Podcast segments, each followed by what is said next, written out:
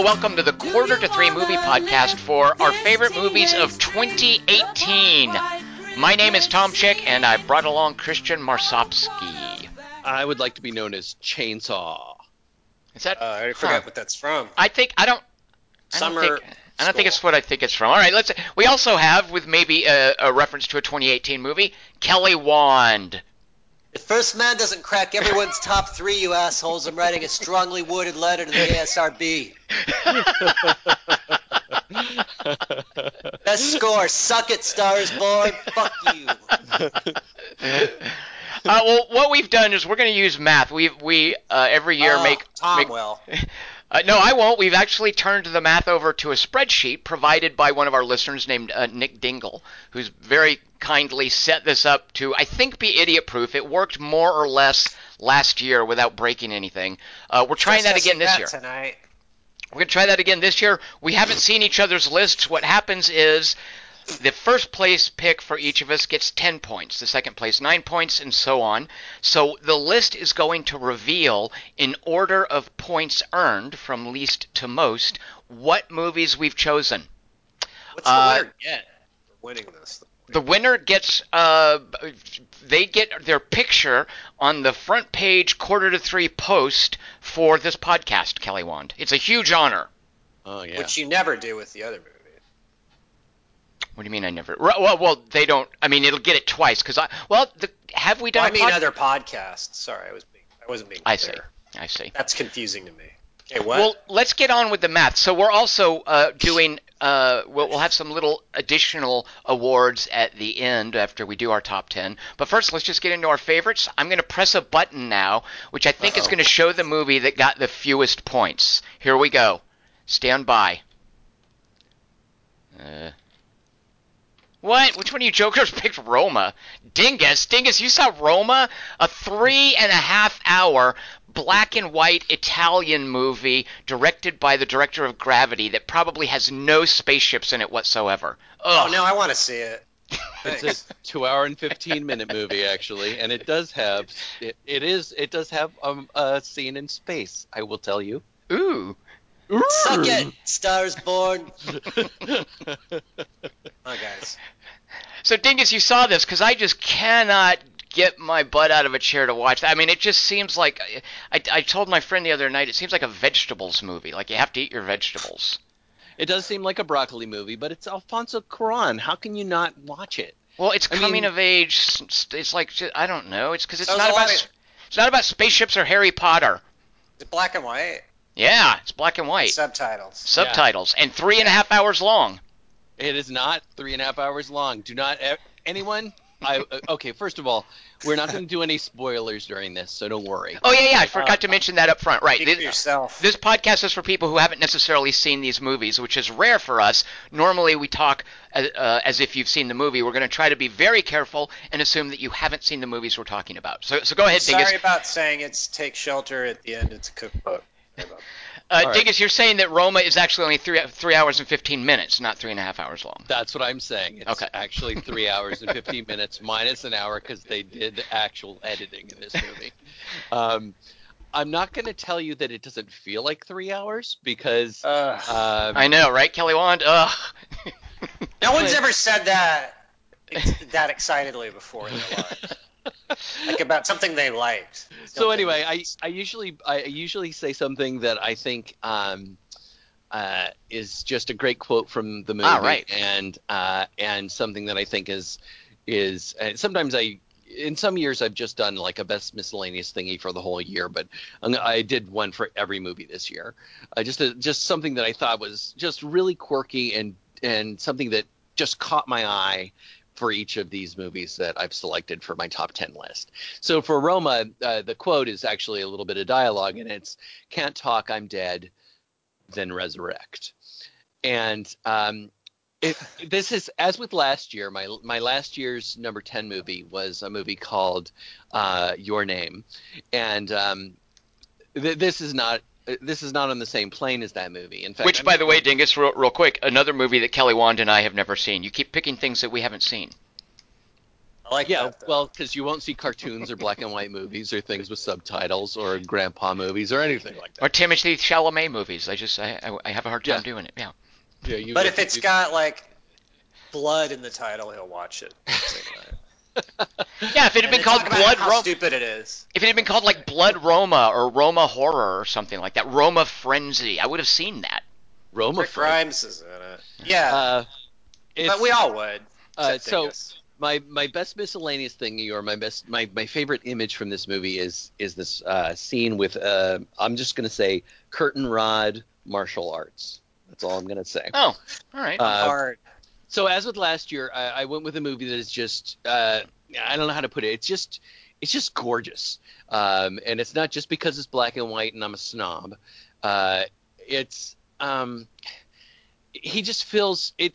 I I am just a sucker for a movie that fills every frame with so much unbelievable amounts of information and everything belongs there it's not cluttered it's it's this feeling of how did how did he do this how did he make this this period piece work how did they film this and this oh my is, God, it's a period piece. Oh, Dingus, you're killing me. yeah it's a i know two and a half hour, or two hour, fifteen minute foreign language coming of age period piece. What Yeah, period it's at like least? a 1950s Fellini movie. it is 1971 i think Okay, uh, that I'm okay with. All right. in in mexico uh, one of two movies that have uh, scenes in Mexico that I saw this year. The other Mexico's one- always the same period. Dingus, utterly you dis- you only saw two movies this year with scenes in Mexico. Really? I think. I mean, I think the other one was the, the Sicario movie, which Haha, you saw Sicario Saw too. utterly disappointing to me. Really? Uh, Ah, I was looking forward to it till everyone said don't see it. Like, Yeah. Yeah, there's no need to. Um, but it, it just it, it I didn't know this going in, uh, but it's it's an extremely personal movie for Alfonso Cuarón, and it's it's a Netflix movie, um, so it it makes sense that he was able to get it financed in that way because Netflix is taking chances that studios don't necessarily take. I think in some ways, um, aside from uh, aside from people like A24, uh, but um, he he's really he really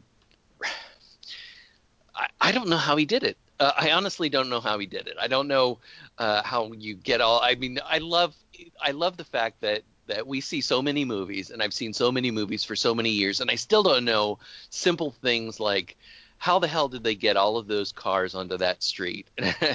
all of those cars from 1971 in Mexico City onto that street, and all of those magazines that are in just the right place, and all of those costumes in just the right place, and all of those people, and and he gets so much in every image.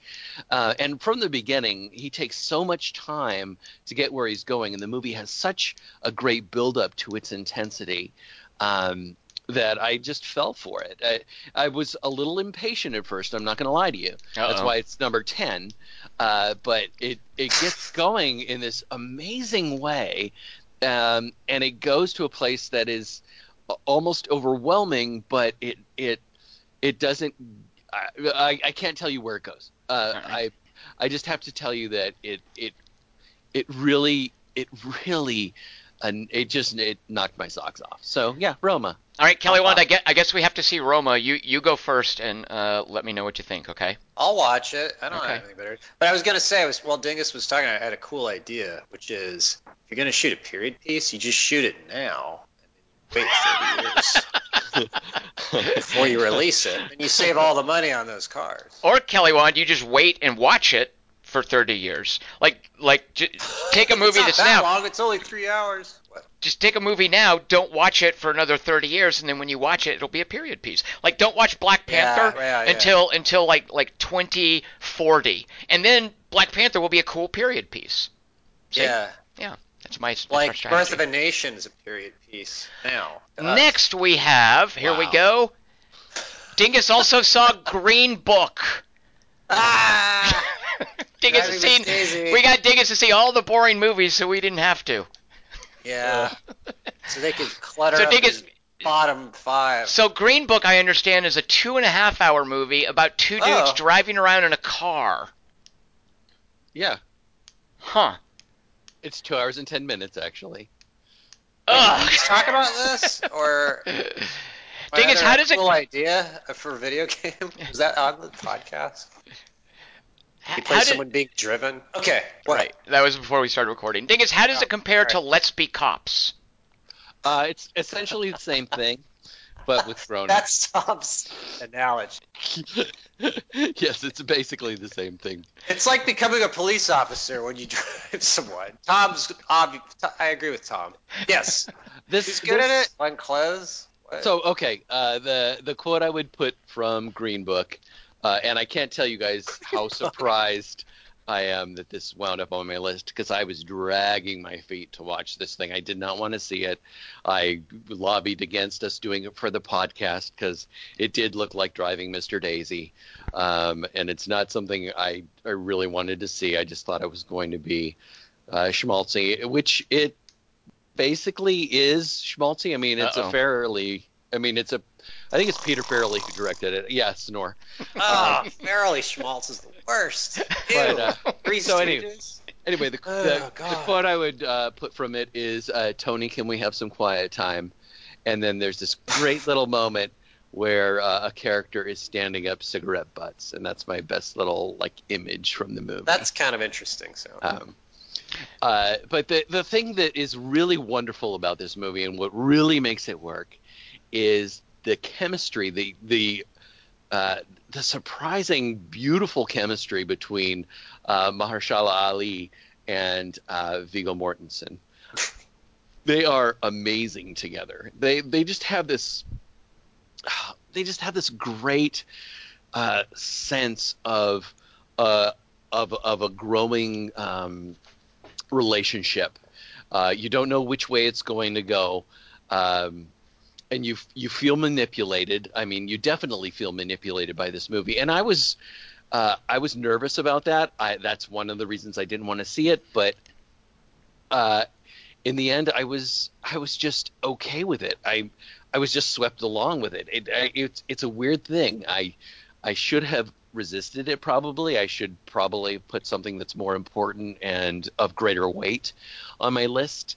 But um, but I just I really love the way this movie works because of the chemistry between these two characters and the way both both uh, both of these actors play these parts. Uh, the way um, the way it it kind of uh, geez, it's this weird uh, amalgam of um, uh, planes, trains, and automobiles and Midnight Run almost. I believe it. with with this huge heart to it as well. Uh, um, I know. Uh, uh, uh, but I was. I have a theory that you like these movies because you sat through them and you want to punish us. uh, that I want to get credit for seeing it. I'm going to talk about it. but, but also I've said it a, a, a thousand times on this podcast that um, that I'm a very easy laugh and I'm also a very easy cry. And Uh, scare. You're easy. I think yeah, that's the common thread. Uh, basically, I'm I'm easy. I think you're right, Kelly. I'm basically just easy. that's your uh, virtue and your curse Uh, I- man. I cry like I, I mean I, I it, it's it, apparently I'm not a man. I I cry I cried at a lot of things that I saw this year for various reasons, um, and that's okay with me. I, I mean that doesn't bother me at all. Uh, it it it kind of weirds out my girlfriend. She has to like run and find a Kleenex. She's like, "All right, are you crying again? Come on." Um, because that that Quit she- being a bitch. yeah, she, and then she smacks me. Um, but Ah. uh, but I just I, I love the way these two the, these two actors uh, play the layers of these characters um, in in surprising ways. I mean, one of them eh, one of them has all of these. He's he's powerful and he's vulnerable and he's and he's got this weird calmness. And the other one is is violent but also uh, restrained and it, it's just a weary restraint, which is something I don't think I've seen before. This character with this weird appetite and this simultaneous relaxation, uh, while he's got this like voraciousness about him. Um, the two of them just work really well together. Uh, there's a there's a lot of stuff that you're going to expect to see, but it, I think it's really put together well. Uh, so anyway, Green Book. All right, next we have Kelly Wand's number nine pick. Kelly Wand, I'm glad someone picked this. Upgrade. Kelly Wand, why is Upgrade the ninth best movie of 2018?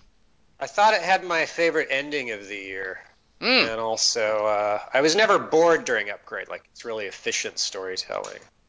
And uh, sometimes Dingus wins me over and why he thinks a movie's dumb, but this time he didn't. so I was really excited about that. I mean, We held out against him. Kelly Wand. It was a pitched Yeah, battle. he wasn't having. Yeah, Yeah. he didn't get me. Like Kiernan did with Iron Man 3. That little bastard, tall bastard. Dude, Uh, Kiernan. So don't let Kiernan watch Upgrade because you might ruin it for me. Kelly Wand, had you seen? I forget. Had you seen the trailers for Upgrade when you watched it? Yeah, and it looked Okay. and it showed the Okay. fight scene. I go, oh, it's that kind of a movie. Because I, I part of what I treasure, but I didn't make my list. Was I, there were ten things I liked better, but what I treasured about Upgrade was discovering it without knowing the premise and without having seen the trailer. Uh, and I think that's a real delight is going into Upgrade not knowing the stuff that the trailer tells you, because that would be one of my favorite. You know, we'll talk about some of our favorite little miscellaneous moments or touches, and one of my favorite would be when the premise of upgrade emerges and that first fight scene happens. I was just so delighted at that moment in that movie. Yeah, it was pretty awesome. And the guy's acting's good because he's not a funny character. Right. So for him to be doing it was an interesting choice. And he's someone I had never seen before, and I always kind of like that. I like seeing new people that are really good. The actor? Yeah. All right, I'm going to test you, Kelly Wand. He's got three words for his name. What are they, and in what order? Go. Uh, Mary Marcy, John Carroll Lynch, Jingleheimer. I finally, don't. I finally I'm kind figured, of an idiot. I finally figured out a mnemonic device to remember Logan Marshall-Green's name because I kept calling him Marshall Green Logan or Marshall Logan Green. Uh, he plays where I think I first I'd seen him before. He looks like Tom Hardy. Where I, he first stood out for me, and I was like, "Wow, that guy's really good." Is in a movie called Sandcastle, which is about Oh uh, yeah, yeah, yeah. I and he he that. plays the uh, squad. I guess the sergeant or whatever. He's the sort of the. Uh, he's not the enlisted guy, but he's the. I don't know. I think he might be a lieutenant. But uh, he's this uh, world weary commander who. Uh, he's just he's got a smallish part, but he stands out in Sandcastle. So my mnemonic device is he has the same initials as what someone in Sandcastle might carry, which is LMG or light machine gun. Logan Marshall-Green. Boom. so there you go, Kelly Wand. You're welcome. So you have to Um, remember what they would carry for your mnemonic device. I just think of his part in Sandcastle, and I'm like, oh yeah, he'd carry a light machine gun, LMG, Logan Marshall-Green. Huh. That's pretty smart. And also the hyphens in the same spot. Now that I don't have a mnemonic device for, so yeah, you'll have to remember that. Light machine gun. All right, Logan Upgrade. Marshall. Green. Uh, See, and uh, that's the thing. Well, I like the trailer. To me, made me think I, of a certain kind of movie, and then it turned out to be not what I expected. So that sometimes the trailer, it's rare. Usually, the trailer Right. ruins everything. Right. Like, but okay, Ding- what? Dingus, if we watch Roma and Green Book, will you rewatch Upgrade two more times? Yes. Maybe his opinion of it will upgrade. That very good, Kelly Wand. All right, next I we don't have. think I'm ever going to be able to just to, to to justify the way those bodies move, that, the way his body moves, though. See, remember that? That's his beef with it. So next He's we like, have that's not how a computer works. Okay, go on. uh, Kelly Wand's number ten pick is also my number nine pick. Kelly Wand, you finally saw. Sorry to bother you. Yeah, great. Thanks. I'm totally super grateful to you for uh, turning me on to it. I think it's a Kelly Wand movie. Yeah. All right. So It's what did totally you tell me about? What what made it uh, one of your favorite movies this year? What'd you like about it? Uh, I liked its message. I really liked the girlfriend character. Um, and So- I liked the main guy. Yeah. Do I know So- her? Tessa Thompson. Good lord. Yeah, she was in uh, uh, Thor Ragnarok. She was that awesome Valkyrie chick in Thor Ragnarok. She's also in Westworld. They're making her like the corporate baddie in Westworld. She was I a, gave up on West. she was Michael B. Jordan's girlfriend in Creed. That's where I first saw her. But um, oh. my my analogy for why I like Sorry to Bother You because it's it's a guy named Boots Riley who was a, an activist for a long time rather than a filmmaker, and he brings that activist sensibility Yeah, rather yeah, than a like filmmaker's sensibility. Jonathan Swift. Yeah, yeah, very good, Kelly Wand. It's, it's social satire. He's got yeah, exactly. Uh, that's Horses. he's got sort of unique insight. No, Kelly Wand, uh, don't. No one's gonna know what that means if they. I know, but when someone, I don't want to say, but someone I hadn't seen the movie, and when someone, Dingus, our friend uh, Steiner, was asking me, "Have you seen that movie?" and he described Uh, something vague, and I was like, "No, I don't know what you're talking about." And then he described something else vague, and I was like, "I still don't know what you're talking about. What is it called?" And he couldn't think of the name, and then he described what you just said, Kelly Wand, but in specific detail. And I still had no idea what he's talking about, and he immediately was like, "Oops, I probably shouldn't have said that." So. The, the, here's the deal. I remember that moment. That was Yeah. awesome. and and I, I hope you don't remember specifically what he said, Dingus, because it really does undercut a, a pretty awesome bit of the movie. Yeah. But here, here's what I would describe about Sorry to Bother You, uh, and it relates to Tessa Thompson's character. Um, she uh, starts out uh, with these really big, funky earrings that say something like "murder, murder, murder," or "kill, kill, kill," and uh, Sorry to Bother You is very much a social satire that's set in a kind of an exaggerated version of Oakland. Uh, Right. And as the movie goes on, it gets increasingly exaggerated, and the satire gets increasingly outlandish. Um, like Tessa Thompson's earrings get weirder and weirder and eventually escalate to this utterly outrageous, ridiculous performance art sequence Yeah, love and that part. the movie progresses like that. It's like it's like easing you into the outrageousness of its social satire, the way that you would put a lobster in a pot of cold water and then turn on the heat. uh, so it Yeah. gradually gets to the point where it's like of Brazil-like proportions in terms of how it's social satire. Uh, and and part of what makes it work, just like Jonathan Pryce drives Brazil as the normal guy, and everything's crazy happening around him. Lakeith Stanfield is so good and sorry to bother you as an everyman. yeah, Uh, yeah. He's that That's something. Go ahead. Uh, like at the beginning, it's this is something maybe I would ding the movie for. Actually, is in the first scene he's trying to get a job, and it's like he, in that scene he's set up as a huge liar, and his friend is set up as a huge idiot. And neither of those are true for the rest of the movie. Like the girlfriend's like, "Yeah, you're real bad," and he like it's about him and his identity crisis. See, you say that, Kelly Wand, but he immediately, as soon as Robert Longstreet calls him on the lie, he immediately drops it and confesses. It's something Sure. that it's something that I think his friend put up, put him up to, and the moment a hole got popped in it, he he immediately backed off on it. Uh, right, but the friend's he's supposed to be an idiot in that part. Like, Right. Yeah, man. And then throughout the movie, did- the best scene to me, and it kind of reminded me of the bridesmaids scene between Rose Byrne and Kristen Wiig, where they're kind of one up at each other, is the part where they're kind of arguing and fighting. Do you remember that part? Yeah, yeah, It's like, absolutely. I'll bring you. Oh, oh no, you're gonna. You, I have a great year. Oh yeah, I'm gonna take you to a bar, by two, make it three beers. Like that goes on. Yeah, like yeah. Shit. Right. No, that, that was and it, and sequences like that, Kelly Wand, are just great writing. Yeah. I think. Or Um, great improv- improvisation. No, no, no, that's writing. I, I can't imagine Is Boots it? right. I mean, there might have been some improv, but that whole bit. Because their uh, is kind of weird. Like, you might be right about kinda- that, but but you know, Boots Riley like wrote that for them to do. They might have run with it, but that whole concept of how these friends behave in that argument uh, is clearly something that Boots Riley set a template for, and was like, if if he didn't give them direct dialogue, he was like, okay, you guys escalate it this way. Uh, Right. So even if he the didn't rest do of the that, movie's not like that. right, The rest right. of the movie, there's not a lot of like So- Sorkin-esque. So uh, I would I would so Dingus uh, was doing specific lines from uh, from movies. Here's the line I would do from uh, Sorry to Bother You. It's not really a white voice. It's what they wish they sounded like. Yeah, yeah, great. And, and that's Danny Glover explaining to Lakeith Stan- Stanfield how to talk on the phone uh, Right. when he's being in telemarketing. And and even though that like part of the beauty of Sorry to Bother You, which also applies to another movie we're going to we're to talk about, uh, it is very much informed by the race of its characters, but it's not specifically about race so much as it's about um, being out of place and being exploited by, uh, by by corporate culture, being marginalized. I Uh, think that there's a huge race race component. Well, he but he's he's he, the the uh, what's great about it is that it's the the older character telling the younger character this, and the younger character's like, "What? I don't. Sa- I, I I've been told I sound white all the time." Oh, He's Dingus like, saw "No, it." Yeah. He's oh, like, fine, okay. he's like, "No, no. It's uh, it's the way you feel.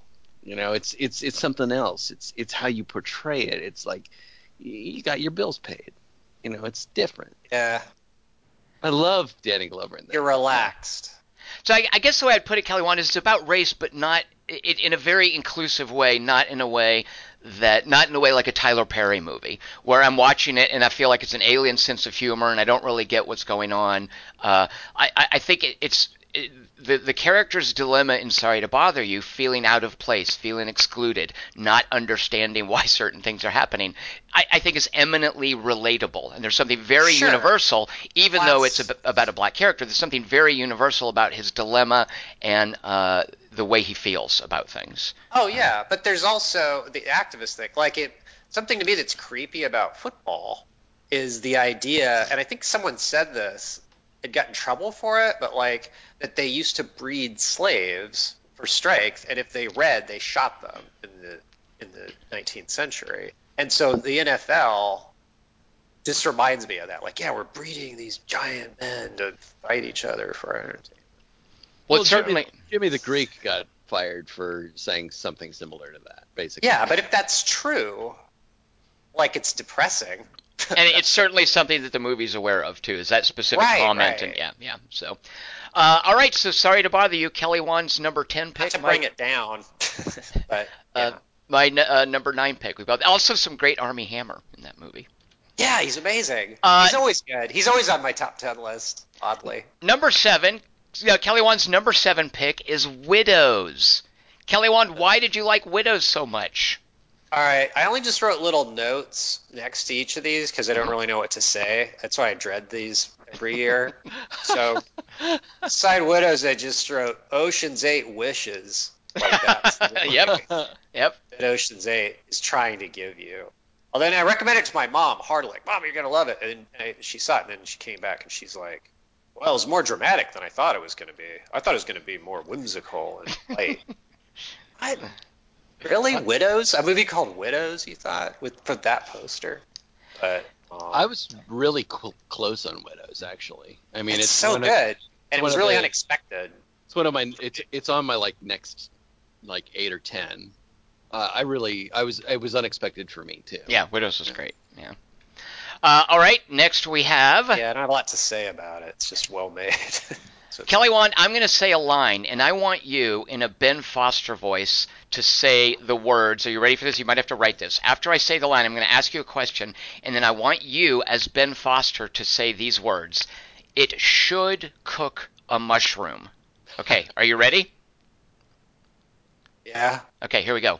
Will it cook a mushroom? It should cook a mushroom.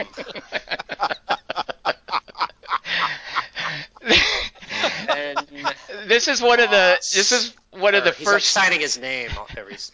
Uh, this is one of the first exchanges in what is my 10th favorite movie of the year and Dingus's 7th favorite movie of the year, Leave No Trace. So, I first, and Dingus, I want you to talk a little bit specifically about the movie, but I want to talk about uh, uh, something that made me really angry related to this movie. Uh, there, there's a uh, Leonard Maltin does these, this goofy podcast every now and then, and he went on a podcast that I listened to once, and the the, the podcaster asked him rightly because he's Leonard Maltin, he sees a lot of movies. What have you seen late, lately that you like? And Leonard Maltin says, "Oh, I just saw this great movie with Ben Foster called Leave No Trace, and the young woman in it, she was remarkable. She was amazing." And the the host is like, "Oh, what was her name?" And Leonard Maltin was like, "Well, I don't remember." What drives me crazy about that is Leonard Maltin as a film critic. If you go see Leave No Trace and you want to to tell people about this movie and appreciate it and evangelize for it, you should remember the name Thomasin Harcourt McKenzie. How do you not remember Thomasin? I mean, her name is Tom in the movie. Come on. Yeah, she's and she's just uh, uh, an And that's ama- the only note he has for it, and he didn't write down the name.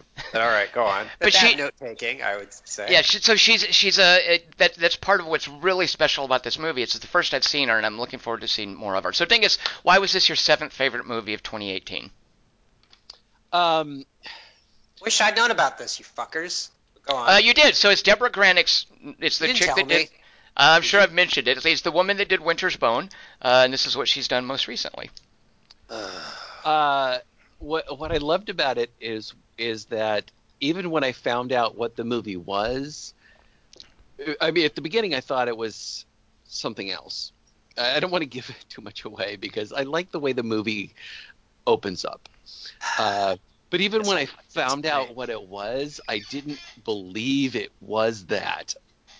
Even for the whole movie, I kept thinking it was something else. I kept thinking it was like uh, I don't know Z for Zachariah or something, uh, and it wasn't that. It was it was it was gr- it was grounded, and it was definitely uh, Deborah Granik who who I love. Um, it has uh, this this just real feeling to it. Uh, I'll talk a bit about it more later when I get to another movie that I, that I'm going to talk about, or maybe two other movies that I'm going to talk about. Um, but I, I mean, I, I the reason that it's it's uh, it's uh, where did you have it, Tom? It's it's ten for you. Yeah, yeah, my tenth favorite of the year. Yep. All right, so it's it's seven for me. It I think it would have been higher if I I think if Ben Foster's character hadn't been so one notey. Um, uh, what uh, but... the fuck are you talking about, dingus? I can't wait for Ben Foster and Ryan Gosling to be in a space movie together. It's I'm just oh please please. Um, so, but Thomasin McKenzie is she's so captivating. She's she's just she's got so much feeling to her, and she reminds me of of two people. She reminds me of a very good friend that that we have. And she also reminds me in my favorite moment, this be trust lesson with this old woman, uh, where she looks like almost behind this uh, the beekeeper outfit, almost like uh, Nicole Kidman. Um, uh, she's just got this great sense about her, and she doesn't have to do anything. She does not have to do a thing. All she has to do is look around. Um, and so uh, my my movie gag this week comes from this that that the dude she meets and I'm calls a, a rabbit chainsaw. So anyway. So Dingus, you say it feels like Deborah uh, Granik, but my feeling was it felt more to me like a Kelly Reichardt movie than a Deborah Granik movie, oh. in that it, it Deborah Granik and and I don't recall this in Winter's Bone, maybe in the Down to the Bone that Vera Farmiga addiction movie. I don't recall it there either. But a lot of what happens in Leave No Trace is Deborah Granik just giving Thomasin, Harcourt McKenzie and Ben Foster uh, room to to breathe and just shooting footage of them being together. Uh, and and it's not a dialogue heavy movie. Um, and the most pivotal scene between them, I guess the finale, there's no dialogue. It's all the looks between the two actors, and it's remarkable. She just she she affords them so much room in a way that Winter's Bone and Down to the Bone didn't really need, because those were very heavily script-driven movies. This right. is very much a like a Kelly Reichardt, Let's just watch the characters interact, and there's a lot of negative space, not in the sense of bad space, but in the sense of kind of emptiness where the actors can occupy that emptiness with with looks between each other and with comments and with just just being. And there are lots of scenes with no dialogue where they're just doing stuff. Um, and you know, you know, I, I was thinking of Kelly Reichardt throughout this movie. So it's partly I, because I think I was conflating it. I, I, mean, I think this is Winnie and Lucy oh. with a human. Well, and and it, it, I had some of the same issues with it just emotionally that I did with Wendy and Lucy. Uh, so th- a lot of this movie is about kids.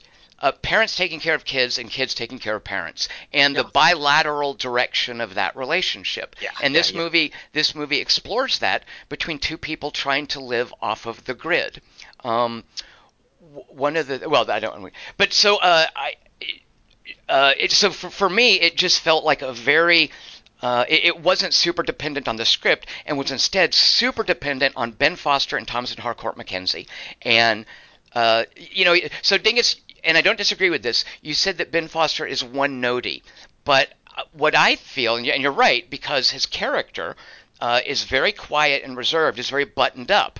Um, and so, therefore, she has to do a lot of the heavy lifting in terms of being communicative. Uh, and in terms of, mm. you know, we're basically seeing the world through her eyes. Like she's doing most of the expression in the movie. Uh, and I, I, feel that, that that's it's just a remarkable achievement on, on, the part of this young woman who is a very new young actress. Uh, Dingus, did you know that she's well? She's from New Zealand. No way. If you, you listen kidding? to her, yeah, no, you listen to her in interviews, and she's like, and then I, me and Ben Foster, we did this movie with Deborah Granik. Like she's, t- I mean, that's my New Zealand accent, but she's she like Peter Jackson talking. It's it's insane. The New Zealanders and Australians coming over here and taking our jobs from American actors. It's horrible. We need to build a wall. Or get better actors. she's just wonderful, and she, I mean, it, it, I don't know. The the reason I say Winoti is that I don't think she's she's doing anymore, and I think Ben Foster's awesome uh, in almost everything I've ever seen him in, and he's great in this. But she doesn't have to do anything. She just Well, has to sit right. there and look around and feel things, and and you just feel things. I mean, when she's in those scenes uh, with the 4-H club or in the church or anywhere, but I mean, she's got more more things to do. I think Yeah. emotionally. Well, her character, it, it, the movie is, it's so, in a way, it's a coming of age movie. Well, it, her character's yeah. evolving and has an arc that Ben Foster's character doesn't have and doesn't really need because that's not where, where the movie is going. But yeah, you're absolutely right. Yeah. Right, and his reveal is basically with you know a newspaper clipping. So Yeah, yeah. Uh, all right, Leave No Trace, Deborah Granik, Gran- Granik's latest movie. Dingus is number seven, my number ten pick. Kelly Wand hasn't even seen it. But I Next. put it at number uh, 14. Well, Kelly Wand, speaking of movies we haven't seen, you saw Ballad of Buster Scruggs. Dingus, have you seen Ballad of Buster Scruggs? I meant to. Does that Okay, count? well, it's Kelly Wand's sixth favorite movie of the year. Kelly Wand, what's up? what is that? You didn't watch it yet? No. You're dumb. I my problem is it's an anthology. I just have a hard time g- getting any enthusiasm for an anthology, even if they're all by the You same love director. anthologies when they're horror. But because because anthology? I thought it was a. I thought it was a TV series, which is why I didn't Oh. watch it for a long time. You'd love it, Dingus. You should watch it. Even more than Tom. Ha ha. Take that, Tom. What do you think of that? I'm okay with that. hear that today. I'm okay with that. So so Uh, Kelly Wand, your sixth favorite. What uh what made it work for you? Um, I almost didn't put it on because it's it's not it's it is an anthology and it I watched it on Netflix on a large television and so that makes it I don't know if that qualifies as a movie. You know, It does because Roma does. So you win. that's the only one. That's the only Netflix thing I have on here, and it's Coen's, and it looks amazing. It looks really really good. Um, but it's like a lot of little Coen. Like I like Cohen westerns, and there's not that many of them. And so this one you kind of get like seven in a row. And there's uh, my note for it is lot of death. So I like that. Are you saying WAD like W A D of death? No, L O T. Lot. Oh, lot of death. Oh, oh, right. Okay, lot of death. Oh, good. You know what, Kelly Wand? That makes me want to see it. All right. There's some really memorable dialogue, and it's like there's a really cool framing device, and if you freeze frame it, you can appreciate it more, like Okay. its textured uh, look. I do like uh, the idea of Wad of Death, though, but for a Civil War movie. Yeah, it's well, it's not a Civil War movie per se. I know, but uh, but I'm just saying that when Tom said Wad, Oh, you're saying. think of or, or Yeah, that's a better name than Glory for what Glory is. Last of There's a lot of death in Glory. There's more death than glory in Glory, really. Um, but yeah, Ballad of Buster Scruggs. I would say that the title one is maybe my least favorite. Um, you know, it's got some really good parts, but there's like two that are really great, super right. super good, All right. and um, it's worth seeing. I don't know. It looked better than most things I watched this year. Kelly Wand, I will say Oh. that I, I am more likely to watch Ballad of Buster Scruggs before Roma. Yeah, You're- it's you're- better than Roma. you guys Roma. are never going to see Rome. You don't know that, I'll Dingus. We might. Yeah, we might. You'll You see. won't. You'll get just- ten minutes in and you'll be like, uh. I'll probably smoke a lot of weed and just stare at it. Well, now I have to watch it read the despite subtitles. I have to watch it despite Dingus now. So because The he's, he's credits. I don't think the credits will even be over by the time. The. Netflix thing, it shows people hugging on a beach, and I'm like, ugh. I know. I'm like, I don't want to read subtitle for that scene. Fuck that shit. All right, next I want to week. see some Roman buildings, at least. Uh, my this is my number seven pick. Uh, my seventh favorite movie of the year. Dingus's sixth favorite movie of the year was Black Panther. ah, Uh, What? Kelly, what? How dare no, you? I, I had it on mine for a while. All right. I ran out of space. All right, For Dingus, you yeah. you put it higher on the list. What made this work for you? Um, I mean, to hear our, our full praise and thoughts of this movie, just listen to the podcast that we did of it because we, I, I think we were all well, at least Tom and I. Kelly didn't really understand the movie because he doesn't like comic books. Um, and but- black people, obviously. wow. Um, I'm saying that's what you're implying. How dare you? that's what I'm inferring. What? So- oh, I like you. See, turned it around. It was uh, I took off all my superhero stuff, but it was the only one that was on there. Was Black Panther. But go on. Who's the sister again? What's her name? Shuri. or Letitia Wright is the actress. Yeah. There's a lot of All right. sisters in there. Let me put it back. Dingus, Kelly Wand, you missed a great Dingusism. Very good. Uh, so uh, I just love the line. Great, another white boy for us to pick. Dingus, that was the one I had. Dag nabbit. All right, you have to think of it. Okay, I'm, here's another. Here's the one I'm coming with. Uh, welcome to Wakanda. There, that was my line. Okay. All right, carry on, Dingus. Um, I almost not in chose. there. I almost chose another Marvel movie for this list, but I just, I just, I couldn't get away from this movie. Yeah, Aquaman was my uh, was my favorite uh, Marvel movie this year. Uh, Bro. bro. Uh, Bro, bro. but I've seen it multiple times this year, and I'm Black just Panther? amazed at what this movie gets away with. I, I just, I, I honestly can't believe, and I, and I, you know, I, I've instructed our listeners or uh, anybody listening to this who really wants to know more about what how I feel about this uh, to listen to the podcast. But I don't even remember the things that uh, I was instructed about how the the character came to be, or whether the movie is true to the character from the comic books or whatever. But I just love what Ryan Ryan Coogler does with the material based on where we are now and um, uh, and how he sort of shapes the the racial universe of this movie. Uh, I'm I'm just I'm I'm I'm crazy about this movie. I've I've seen it multiple times. I've said this before, and I think all of the performances, um, you know, from from uh, Chadwick Boseman to Michael B. Jordan, are just phenomenal. Uh, So- I'm I'm crazy about this movie. Uh, the two points I would raise about Black Panther um, is uh, my feeling about superhero movies is that Dark Knight was superhero movies growing up, and Black Panther would be superhero movies growing out. Because what Huh. I think is important about Black Panther and what I really admire about it, above and beyond it being a good movie, is the way that it reaches out to and it recognizes an audience who's traditionally been ignored in this genre. Uh, and, and, and it's about characters who are traditionally marginalized in this in, in comic books and comic book movies. Um, but but and, and the way that the movie does it, and this is the point I was also wanting to make about Sorry to Bother You, it is is not pandering or or excluding to do it. It's not like a Tyler Perry, uh, you know, this is for this audience kind of approach, which would have been super easy for Marvel to do. Um, it, it's a story, despite its racial specifics, that feels timeless and universal. Uh, and so, I, I really feel it's it's a milestone for superhero movies. Uh, Yeah. I uh, well, so the other thing I would bring up is I, I think Ryan Coogler.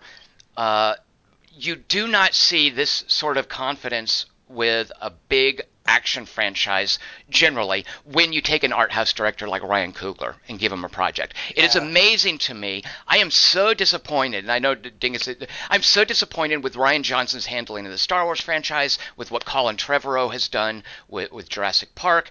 Uh, those guys are, I feel, art house directors who kind of lost control of huge, big budget studio franchises.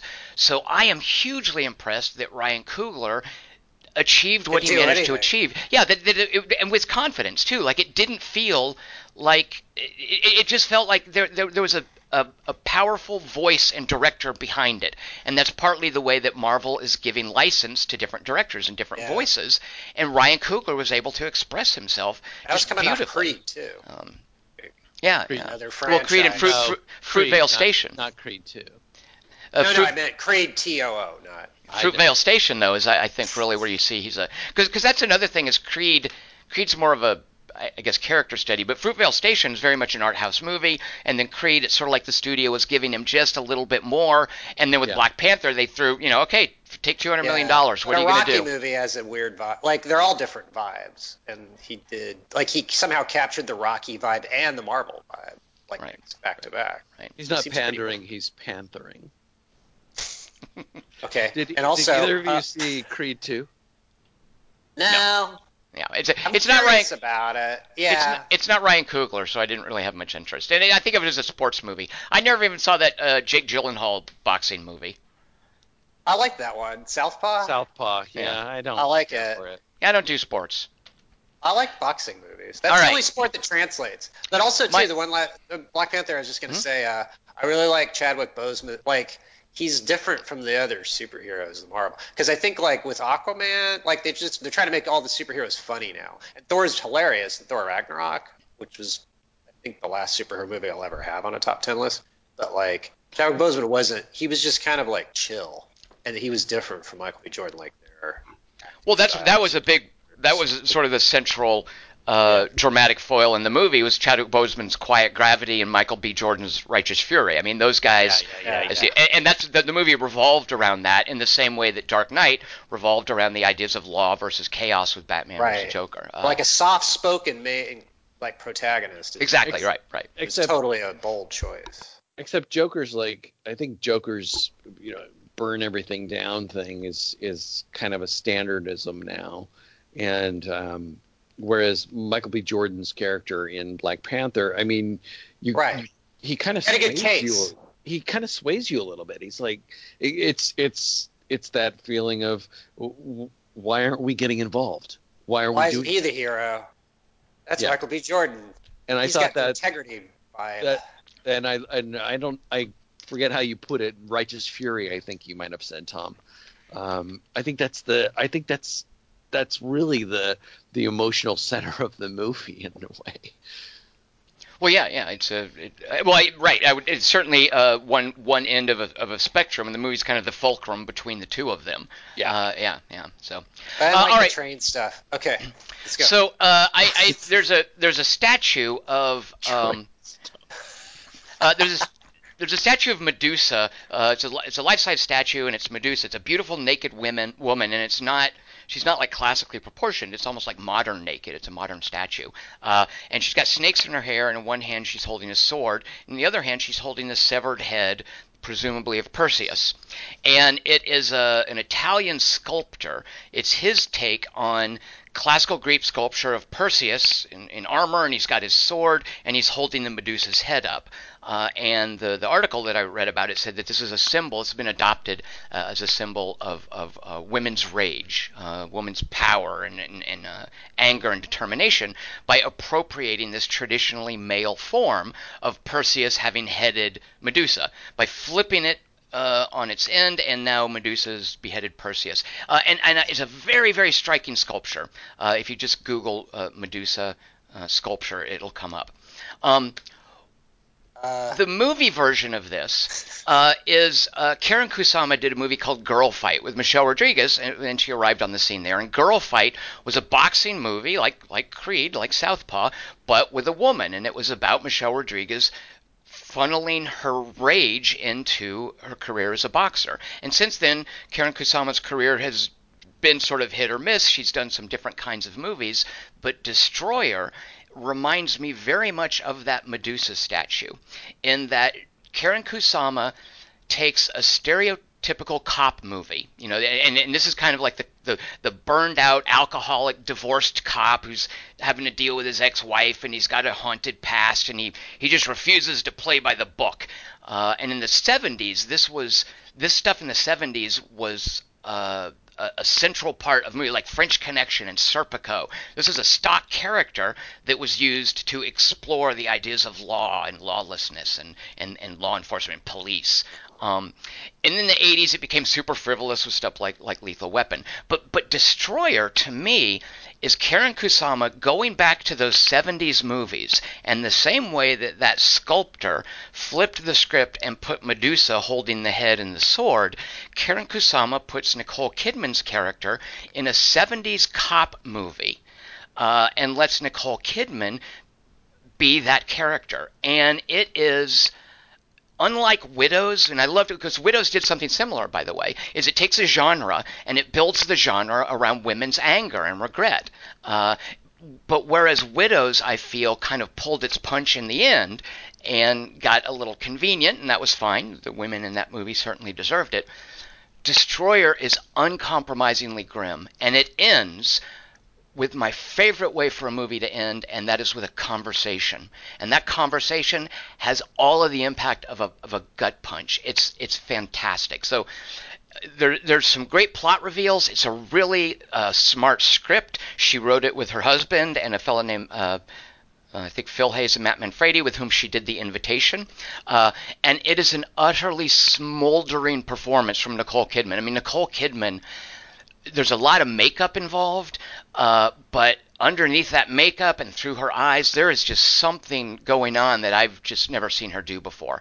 And it is fantastic. And it, along with what Karyn Kusama does, it drives the movie. Uh, so, uh, Destroyer is my fifth favorite movie of the year, Yeah, and uh, all right. I hope we'll get to uh, do a podcast on it. All right. Seen it Sunday. Next we have Dingus's fifth favorite movie of the year. Mine was Destroyer. Dingus's is A Quiet Place. Oh boy. Basically, because it's a smoldering performance, and uh, just what Tom said about Destroyer. Basically the same thing. no, uh, I know uh, we all we disagreed a lot about A Quiet Place. Um, I, I don't think you guys liked it. I really, really liked it. Uh, there's been Like a lot of of it.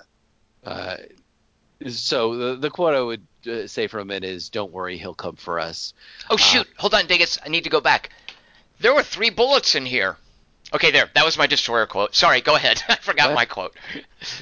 Um, Cook a mushroom screw torpedo in the water. I love the the image of the of them screaming, uh, yelling at the waterfall because of that human need to just that that yell that need to release that energy. Um, so uh, so I would I would I had a hard time. Uh, I I had a quiet place. You know, I, I opened my list pretty early in the year. Um, I think Black Panther might have opened the list this year. I'm not quite sure. I would have to look again. We'll see when we get to the end of the list. Um, but uh, Quiet Place has been up there for most of the year. Uh, it's a more filmic version for me of Leave No Trace in some ways.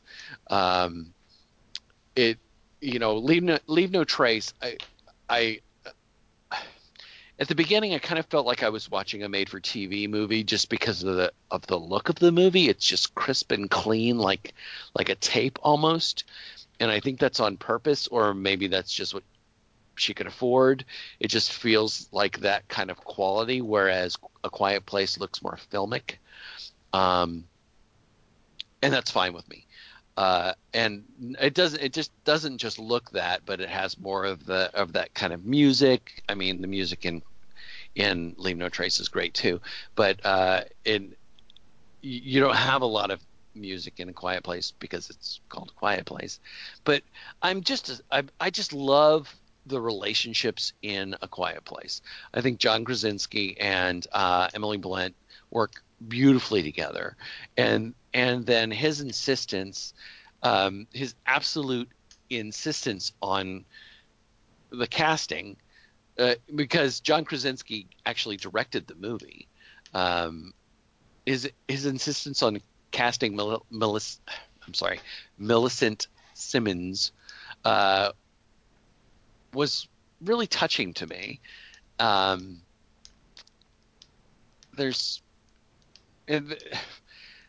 there's a terrible version of the of this of the example of using uh, American Sign Language or sign language at all in the the Sicario sequel.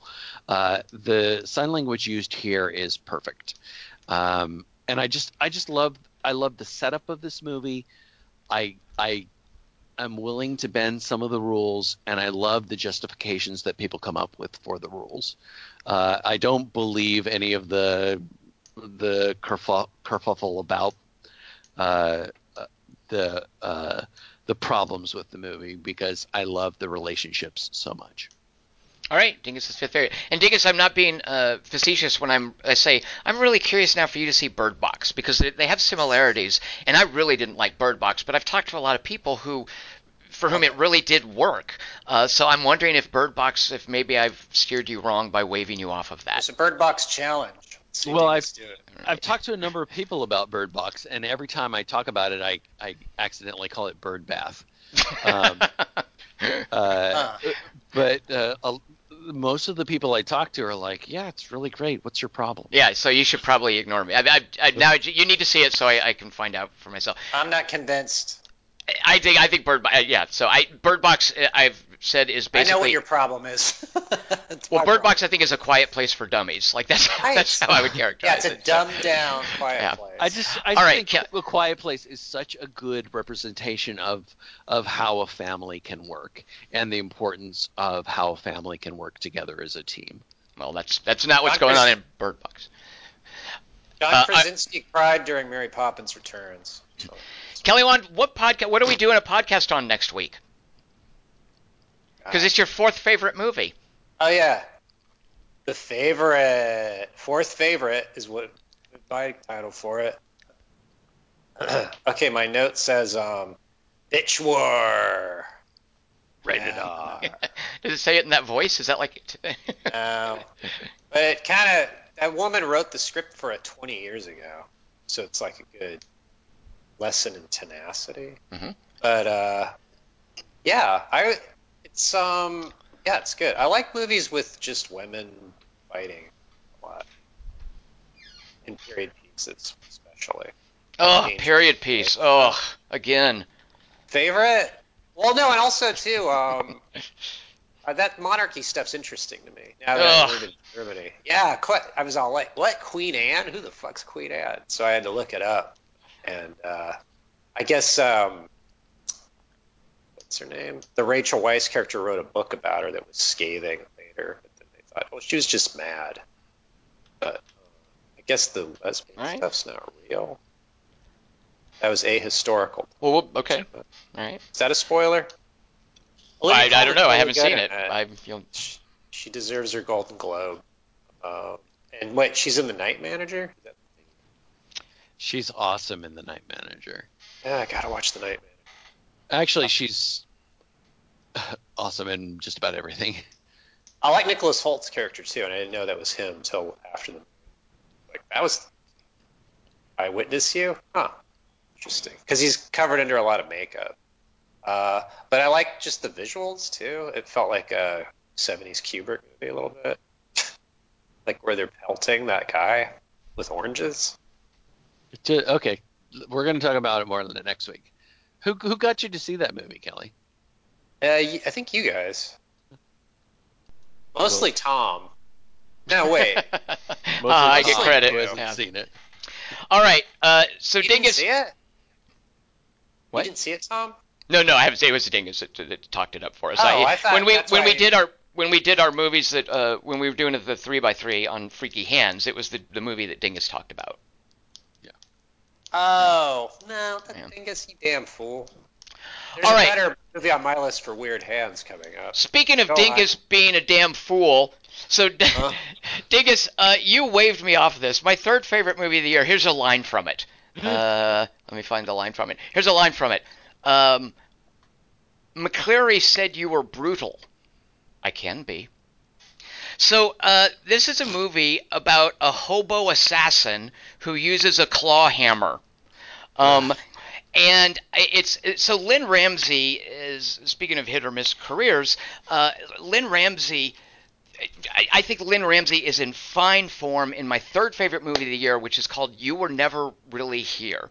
Uh, and "You Were Never Really Here" is, um, I would say, it, it's basically Joaquin Phoenix playing an intersection, a character at the intersection between Travis Bickle and Norman Bates. Uh, in that his destructive psychosis, it's, it's what it's all about, is sparked and fueled by his relationship to women. But unlike Travis Bickle and Norman Bates, he this this destructive psychosis he's instilled with a deep reverence for women from his mother to the young girls that he rescues in brothels so what The does he what does he do with this destructive psychosis? And that's kind of what the movie is about. Um, uh, and I, I just think it's it's it's a it's a, a brilliant piece of work as far as how it's shot, how Joaquin Phoenix is. I, I, I used to like sort of I could take him or leave him, but uh, I love his performance in this. I just love how hirsute he is. I love that big crazy hobo beard. Um, he is completely invested in what Lynne Ramsay is doing. So, kind of in contrast to uh, Nicole Kidman in Destroyer, Nicole Kidman is utterly indomitable. It's almost like she couldn't care less about the movie that's going on around her, uh, and she is just constantly moving forward. She's like she's like an unstoppable force. Whereas Joaquin Phoenix and You Were Never Really Here, I feel like Lynne Ramsay is inside of his head and is making a movie that is the manifestation of what's inside of his head. And what I find, one of the things that I find. Uh, my top three movies of the year, part of why I loved them is the way they tell stories. All of them are movies that, and this includes You Were Never Really Here, all three of my three favorite movies of the year are movies that by the time they were over, I was watching something completely different from what I was watching when it started. Mm. And I was watching it in, in, all three cases by directors who know how to pull off this kind of narrative magic without resorting to, to cheap tricks. And I feel that's one of the things that Lynne Ramsay does beautifully in You Were Never Really Here by showing us flashes instead of a flashback telling us who Joaquin Phoenix is. She shows shows us literal flashes of isolated images that slowly over the course of the movie coalesce into incidents that have made him who he is. Um, and it reminds me a lot of what Jean-Marc Vallée did in a movie called Wild and a, a, a miniseries called Sharp Objects, where uh, you just show a flash of something and leave the viewer to kind of wonder what that was. You're kind of informing what the viewer's watching, little tiny pieces at a time. Uh, there's sort of a kaleidoscope element to it as you're watching the movie, and then the pieces come together and uh, you realize things. So uh, that was my third favorite movie of the year. Dingus, I understand why you didn't like it, um, but man, did this work for me. Uh, I just, it, yeah, just as a character who suffers psychological trauma but still is driven by a moral compass. I was just fascinated by Joe in uh, You Were Never Really Here. So Kelly Wand, you didn't see it, right? No, but I thought you were going to say I really related to that character. there, there are uh, scenes. So it, there are also really playful scenes. Um, so, so there's a there's a there's a sequence at the end of the movie where he's in a really nice mansion, and there are scenes where he will leave the frame and Lynne Ramsay will linger on a shot of classical artwork that, that celebrates the beauty of, of women. Uh, and there's a reason she does that. And she does all these playful things where she will literally shoot a scene of somewhere where he isn't. like it, she's so playful, yeah. and the and the way she reveals the title too, with someone singing, the way the movie ends. As as a filmmaker, she's so incredibly playful with this idea of him being kind of a non-entity and him being invisible and a secret assassin. Uh, there's just a lot of playfulness to it, um, even though it's super dark and super violent. By the way. Um, oh. Why didn't so, you tell me to see it, you fucker? I did. I am. Well, I'm telling you now. Uh, so. All right, what's it called? It was were my, never there. You, were, were, never, really, really here. Not to be uh, confused with the Bob Dylan biopic, which is something like uh, "There I Am." I forget what that one's called. Um, so you were never really. Oh, you were never really here, not there, right? You were never really. Wait, here. say the Bob yeah. Dylan one again. It, it's it, it's something else. Like like it's there there I he goes. Like I'm not there. I'm not there. Yes. Okay. Very good. Yeah. I don't know if that's right. actually it. That, I think you that is right. really gear. gear. So Kelly Wand, right. it's definitely a Kelly Wand movie. You you should see. Well, you, you were said never dark really and violent. there you go. You should have really. You have to remind me every right. minute. Dingus's like third puppy. Dingus. Speaking of puppies, Dingus's third favorite movie of the year, Isle of Dogs. Didn't see that coming. I like you. That's a bold choice. I like it. There's I don't hate Isle of Dogs. Three seems I, rather high for it, but uh, okay. I well, it's a Wes Anderson movie. What am I going to do? Uh, I love that. I love this movie. I, have seen it a few times this year. Really? Um, yeah. Uh, so the the quote I would I know the quote I would well I I took You're a dog person, but everybody's I'm a, a dog I'm a dog person. person.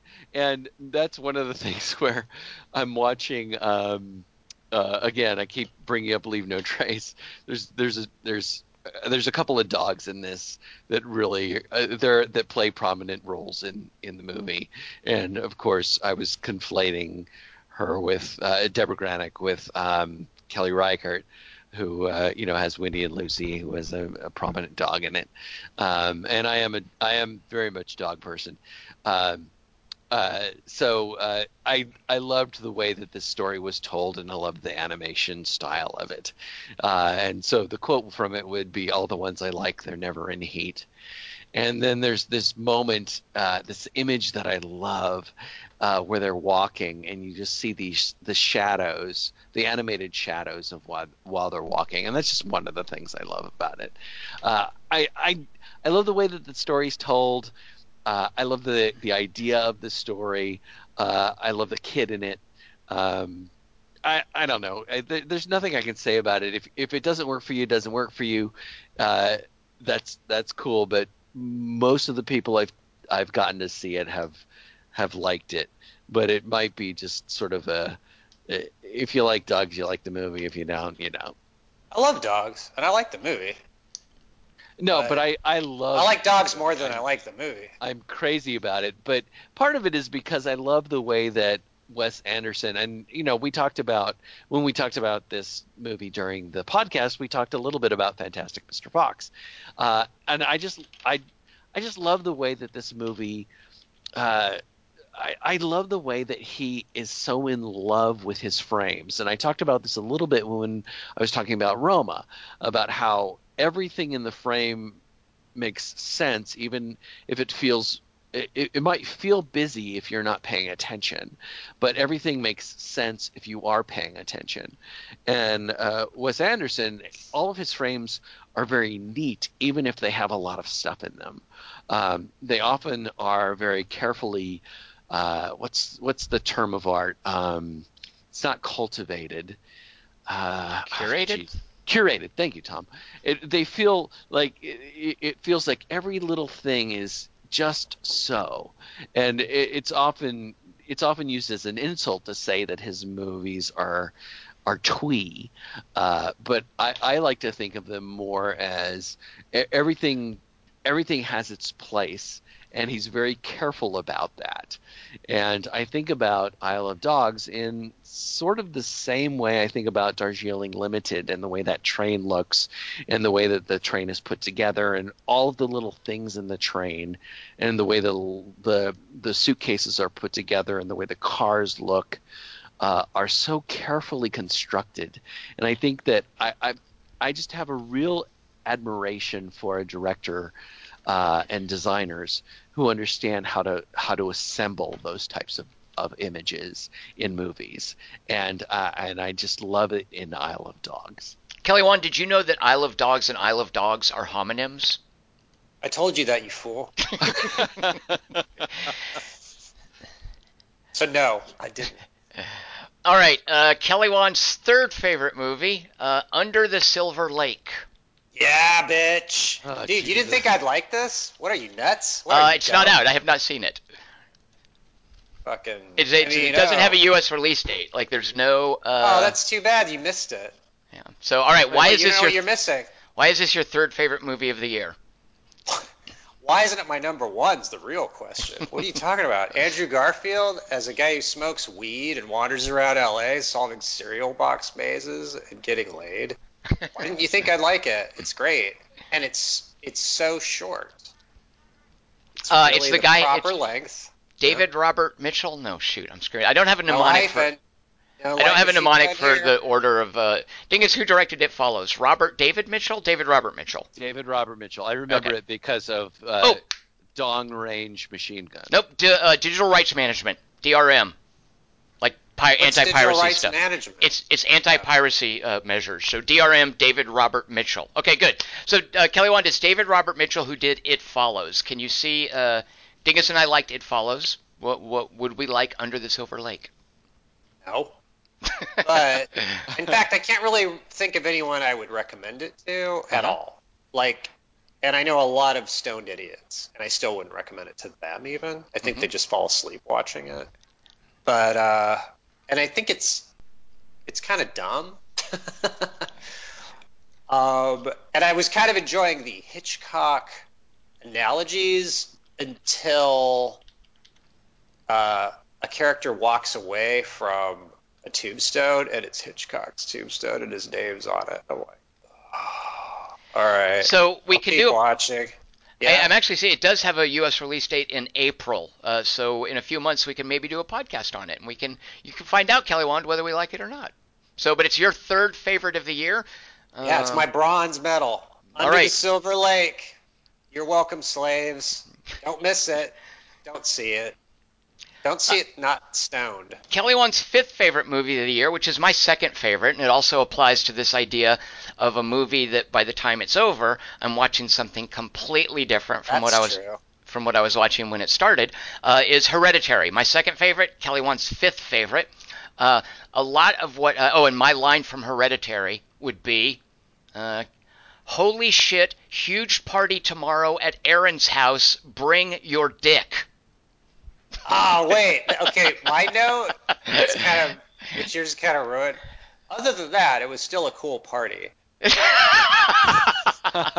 so that that's a text actually that one of the characters and I only know because I've seen this movie so many times. That's a text that one of the characters gets from his friend to yeah. set up the fact that he's he's going to try to go to a party later on. Bring your but dick, I, Tom. I love the yeah, bring your dick. So actually, my line would be, "You going to take your sister? Uh, does she want to go?" Uh, have you asked her? Just yeah, those exchanges, the, the domestic so family. Exchange. Yeah, exactly. It's so family. So, uh, the, one of the reasons that Hereditary is so compelling for me is I see it, and I don't even know if Ari Aster, who directed it, did this intentionally, but but I see it as a parallel to Poltergeist that is more appropriate for the times. Um, Poltergeist was a, a, a, thrilling adventure that had a safe ending. Uh, it was from the 80s, which was a very confident period, full of benevolent extraterrestrials and safe TV and and you know lethal weapon fun stuff like that. And uh, there's a lot of idealism.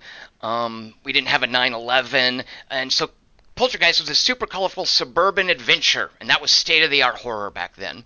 Um, Hereditary. real estate developers, villains. uh, Hereditary has almost direct one for one analogs amongst the characters a mother, a father, a son, a daughter, a spiritual medium who is helping them recover uh, what's happened to their daughter. And they're both in Poltergeist and Hereditary. But whereas Poltergeist was this fun 80 adventure, Hereditary, and I just want to read you guys this last paragraph of uh, my, my review here. Uh, Hereditary is all malice and hopelessness. I mean, Her- Hereditary is so uncompromisingly just hateful uh, to its characters. Uh, and I would say it belongs to a time when Marvel superheroes dissolve in an existential apocalypse, when characters from Star Wars get killed and die, when a super nice chemistry teacher turns into a meth dealer, when people who wouldn't even be the slightest bit interested in fantasy have been traumatized by the Red Wedding, uh, when social media becomes a, a, a, river for hatred and bigotry and is emboldened by a broken political party spreading craven tribalism, when mass shootings have the backing of a powerful lobbying group, and when the Soviet when Russia, a country run by thugs, is pulling strings around the world, is invading its neighbors, is shooting down passenger planes, subverting sovereign nations, all but unchecked, and, and, and specifically at a time when ISIS, terrorist group in the Middle East burns people alive and beheads them. This is the period in which Hereditary is, is placed. This is the zeitgeist for this movie. And Hereditary hums with a subsonic, sickening malevolence. Otherworldly but resonant. For me, this is what horror is all about a mirror in which tragically we see the worst of all possible worlds. Uh, and I, so I I'm a big horror fan, and just so few horror movies affect me anymore. I enjoy them and, and they're fun, but Hereditary just I found very very affecting for uh, just how hateful it was. So Kelly Wand, why did you like Hereditary? I think my issue is still with the ending, and and not because I think it's a bad ending, but I think it subverts something that was horrific earlier in the movie that turns out to be not what we thought was happening, and so you lose that horror. Um, but also, I think labels are stupid, and so the idea that it has to be a horror movie, um, it just becomes something else. Like I thought, I, it felt like a period piece to me in a weird way. That's what's funny about. Like I, your point's totally well made. but also it felt like a like a '60s horror movie to me. Part of the uh, part of what I feel is the malice in Hereditary is the ending because normally in a bleak horror movie ending, you know, somebody dies and it's over and it's left to your imagination. Oh, Right. evil prevailed. You know, like the end of the Omen. The end of the Omen. Uh, oh, Gregory Peck doesn't kill the child. Now the child's going to grow up. Rosemary's Hereditary. Baby. Exactly, Rosemary's Baby. Hereditary goes beyond that. Hereditary lets the bad guys gloat, basically. Yeah. And I, I love the ending of Hereditary. I wouldn't. I really wouldn't- love. I wouldn't change a jot or tittle of it. Go ahead. Yeah, and it's still it, that's the thing is like the reason it's on my list is it has really good value and there's some amazing scenes in it, like lots of it. And I like the I like all the characters' arcs in hindsight. Um, but the reason it feels like a period piece to me is when you like you just when you were describing all those things about modern like the times we live in. Uh, movies are shittier now. Like to me, like they're very processed and very designed. Like Aquaman, we live in the age of Aquaman. So like Hereditary to me is like a it's like a throwback to when movies were more personal and experimental and they weren't trying to give the audience they were they were willing to punish the audience So Like, Kelly Wand, you say that um, I, I disagree because I, I think part of what's remarkable about Hereditary is how it reflects on the genre of horror. Uh, horror movies, you have crappy Blumhouse stuff, and that's PG-13, and it's for Right. kids, and it's product. But horror gives people like Ari Aster a lot of room to do remarkable things that aren't what other movies are doing. Horror, you find a lot of creative stuff that gives us movies like Bone Tomahawk, It Follows, It Comes at Night, Raw, Babadook, and The Witch. Uh, Hereditary is in that same category, and these are movies that do what you're talking about. And I, I- sure I, but i see all those as exceptions well, well, well, sure, but uh, they're they're exceptions, but they're also the notable horror movies of the last couple years. Um, and and you, I, you know, none of them, none of the, none of them is is uh, typical or is a studio thing or is necessarily even an easy watch. Uh, I- right but would they have gotten i don't know if they're specific to like if they'd been made in the 60s i wouldn't have been surprised Kelly, Wand, there are some crappy horror movies from the '60s too. By the way, we Sure, just sure, we just we No, no, just no. we just don't remember any of them because we're not Yeah. watching them anymore. But for every Rosemary's Baby, there was some crappy Roger Corman stuff or uh, yeah and it's got one of the best sound designs of any horror movie. Yeah, yeah, like it's yeah. just horrific sounds Yeah. and it really is like a good like lesson for if you're like a film school student in how to design like why sound is important to film. Yeah. and horror specifically. Because without it it wouldn't be as bad. Just remember, bring your bad dick. good. Oh, he Uh, didn't get laid there Kelly Unless you- Wand, boy, that did not work out well for him at all. Yeah, No, Kelly yeah, Wand, bring my sister bring my Ke- dick got it Kelly my Wand's sister. eighth eighth favorite movie of the year, and Dingus's second favorite movie of the year was The Little Stranger. Ooh. Dingus, you like that a lot, apparently. Yeah, it was almost my number one. Even more than Isle of Dogs. Yeah. Yeah. And there's dog. That's the thing. Dogs always die in movies. And uh, I don't. That bums me out. Not in American movies. They don't. That's one They of the do. rules. what? No. No, they're If not There's a dog in a horror movie. They always die in, in American movies. Not in action movies. The do- if, Yeah, they if do, You can but, kill a thousand John humans, Wick- but if you kill a dog, everybody goes, "Oh my god!" No, if you kill a dog, it's an easy cry, and they, that's why they always do it because they know they're going to get everyone in the audience. It's like a low hanging fruit because it's it's always sad. It Yeah. works on me. That's why it's annoying to me. It's the black eyes of uh, my black eyes thing. Oh, You don't like black eyes in horror movies? Like Uh, dogs just exist to die. But yeah, Little Stranger, number three, two. What is it? So Yeah. Dingus is number eight, or uh, Dingus is number two. Kelly Wand's number eight Two. favorite. Yep. I I love the way this movie is paced. Um, I just I I think that uh, this is one of those movies that unfolds for me.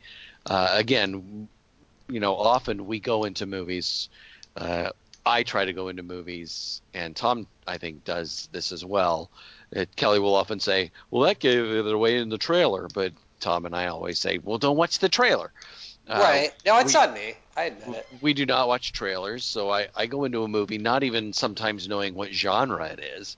So I didn't know what genre this movie was going to be. I didn't know what this movie was going to be. And I, I love this movie, and this is why I'm going to talk very little about it, because of how this movie reveals what it is. And then afterward, one of the pleasures of a movie like this is getting to discuss well, what's your interpretation of what the director was actually, or the the writer and the director, or the screenwriter adapting a novel or whatever, was trying to tell you what this movie is, or what story are they trying to tell. Uh, it, and this isn't necessarily meaning that the movie is ambiguous, uh, or that the the director hasn't decided what it is.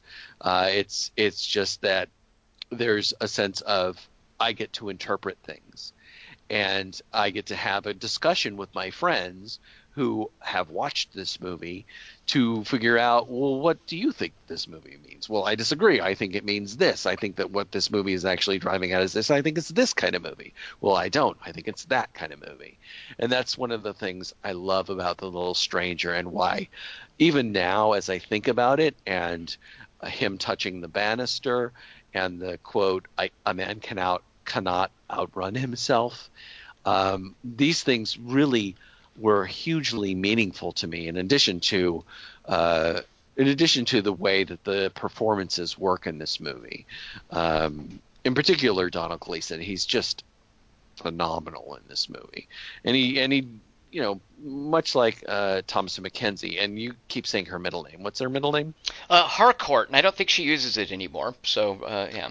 But Harcourt is a cool name. It is. Anyway, uh, Thomasin McKenzie's it doesn't have to do a lot, and neither does Domhnall Gleeson really for most of the movie.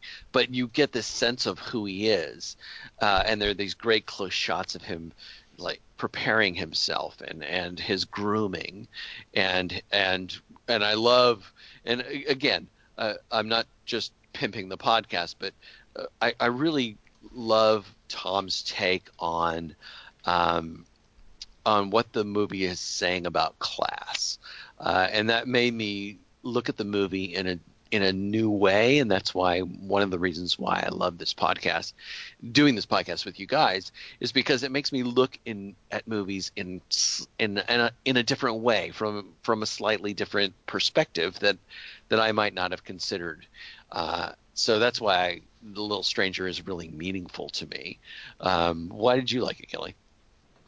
Uh, I just like the dreary. It sucks to be Britishness of it, and just the washed out shittiness, and um, and kind of like, you know, I'm glad I, I'm glad I don't have to. I'm glad I wasn't born in that kind of a society because I wouldn't have flourished. I would have just been annoyed all the time. Like, what? Just who gives? Just give me the fucking fruit. get out of my way. Move. And I think um, that's that's another example too of how uh, horror movies these days. There's some uh, there's some amazing horror movies out there, and this is one of them. I would say. Yeah, and the acting's amazing, and the dialogue's great. I love lines that can be like they sound innocuous, but they mean a lot. Like, why would it why would it matter to me if uh, I don't know. Just I can't remember the context of that one line, but everything that character says is very revealing about the character, yeah. and make and helps makes Tom makes Tom's case solid because Tom thinks it's a completely unambiguous movie, and you think it's an ambiguous, open to interpretation movie, and I don't know. Because there were a couple of things I thought Tom didn't explain. He's like, the movie doesn't care about those things. I'm like, wait, if the it's one or the other, it's either ambiguous or it doesn't, or it makes perfect sense. Um, but I, you know, I, it made me want to read the book really quickly because I really liked, uh, and that's what was interesting to me about the movie. Is I went the baggage I brought to it was Fingersmith, um, her Sarah Waters novel that was the basis for The Handmaid, and it was a very densely plotted novel with a lot going on in it, like a lot of plot developments that weren't in the movie. And, and so The Little Strangers is such a way different vibe and way different pacing, um, and a way different point, um, and way different characters that uh, uh, felt fresh to me. I feel now like I need to watch uh, Luther just for Ruth Watson. W- Wilson. Wilson. Boy. See, you were hey, thinking how dare of you. Watson. How dare you? Well, no, I was thinking of Dingus calling her Sarah Watson. I think when we recorded, and, y- and Yeah. you, Kelly, and you saying Waters fool, like that was. Yeah. He took such great umbrage, didn't he? Yeah, you.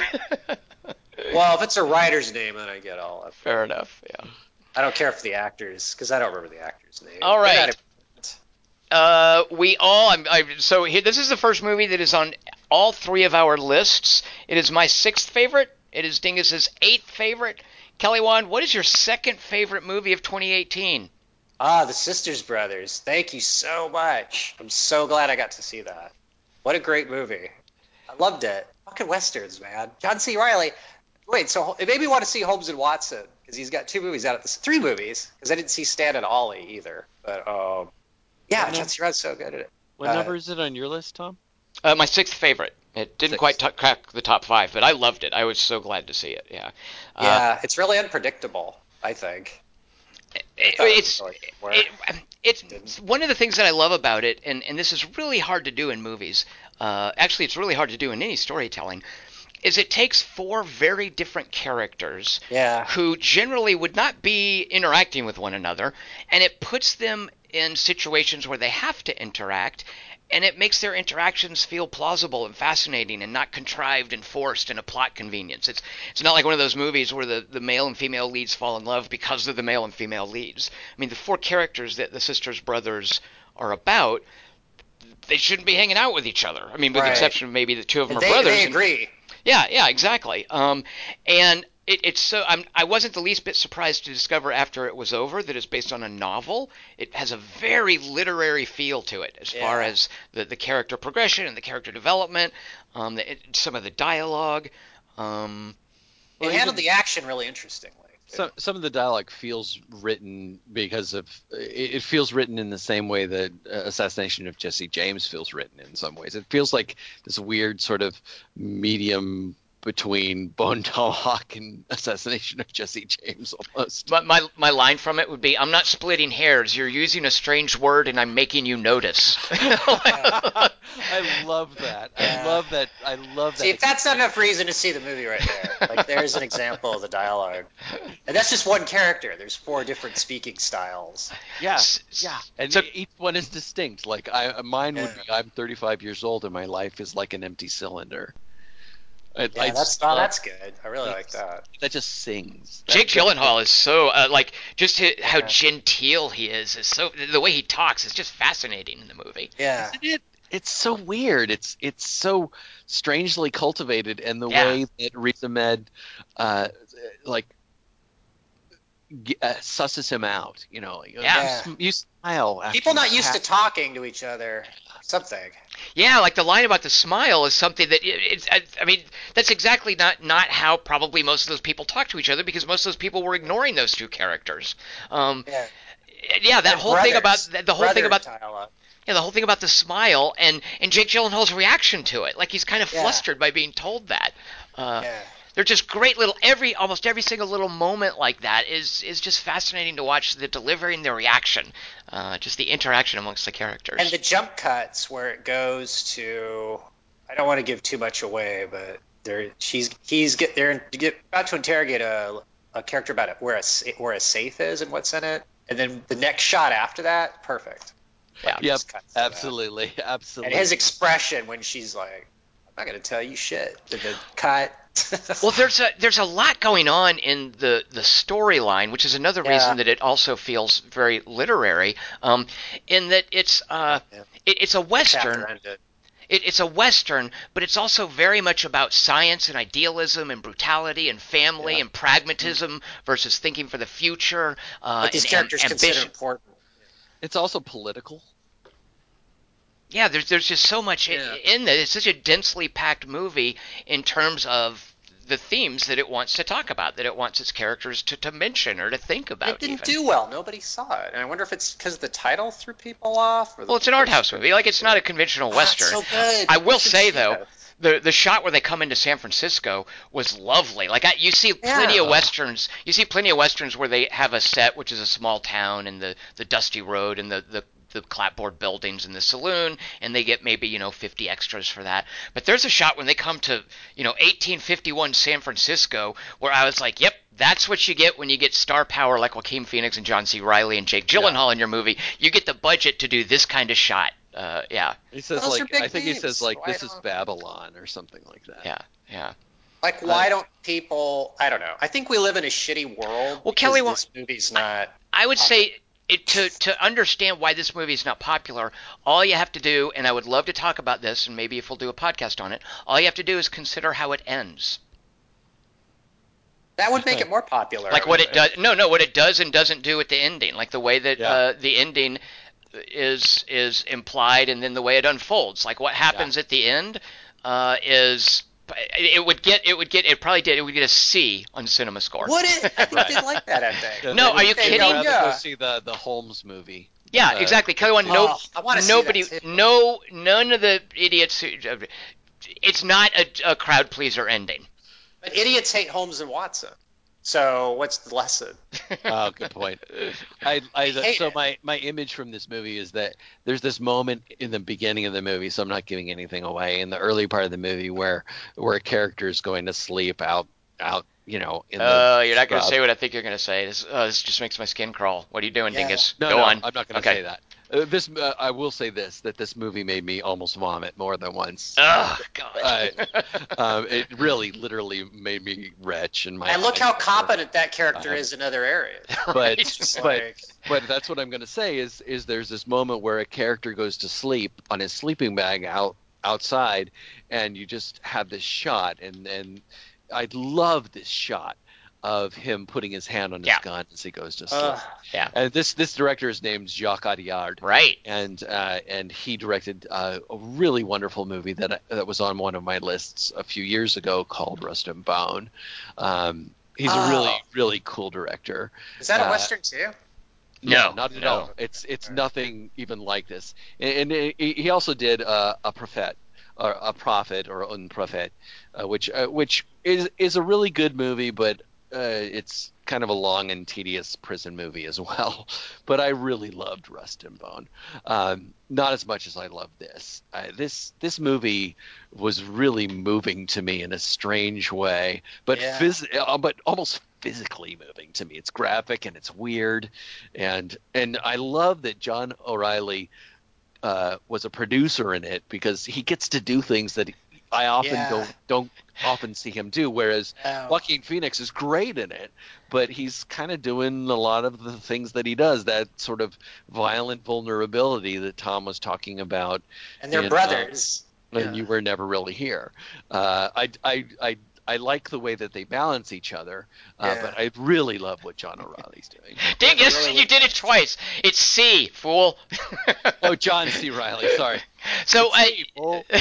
I was just channeling Kelly Wand's correction about Sarah Waters. Wait, what did he say it was? He was calling him John John O'Reilly, but that that's that's not John O. It, so John C. Reilly, what about ten years ago, he was completely miscast in a movie where he's supposed to play like a mysterious vampire leader, a movie called Cirque du Freak, which is like a young adult vampire movie, and he's supposed to be the basically vampire Lestat in the movie, and he's trying, he's trying really hard, he's giving it all, but it's just not for him, and the movie's not for him.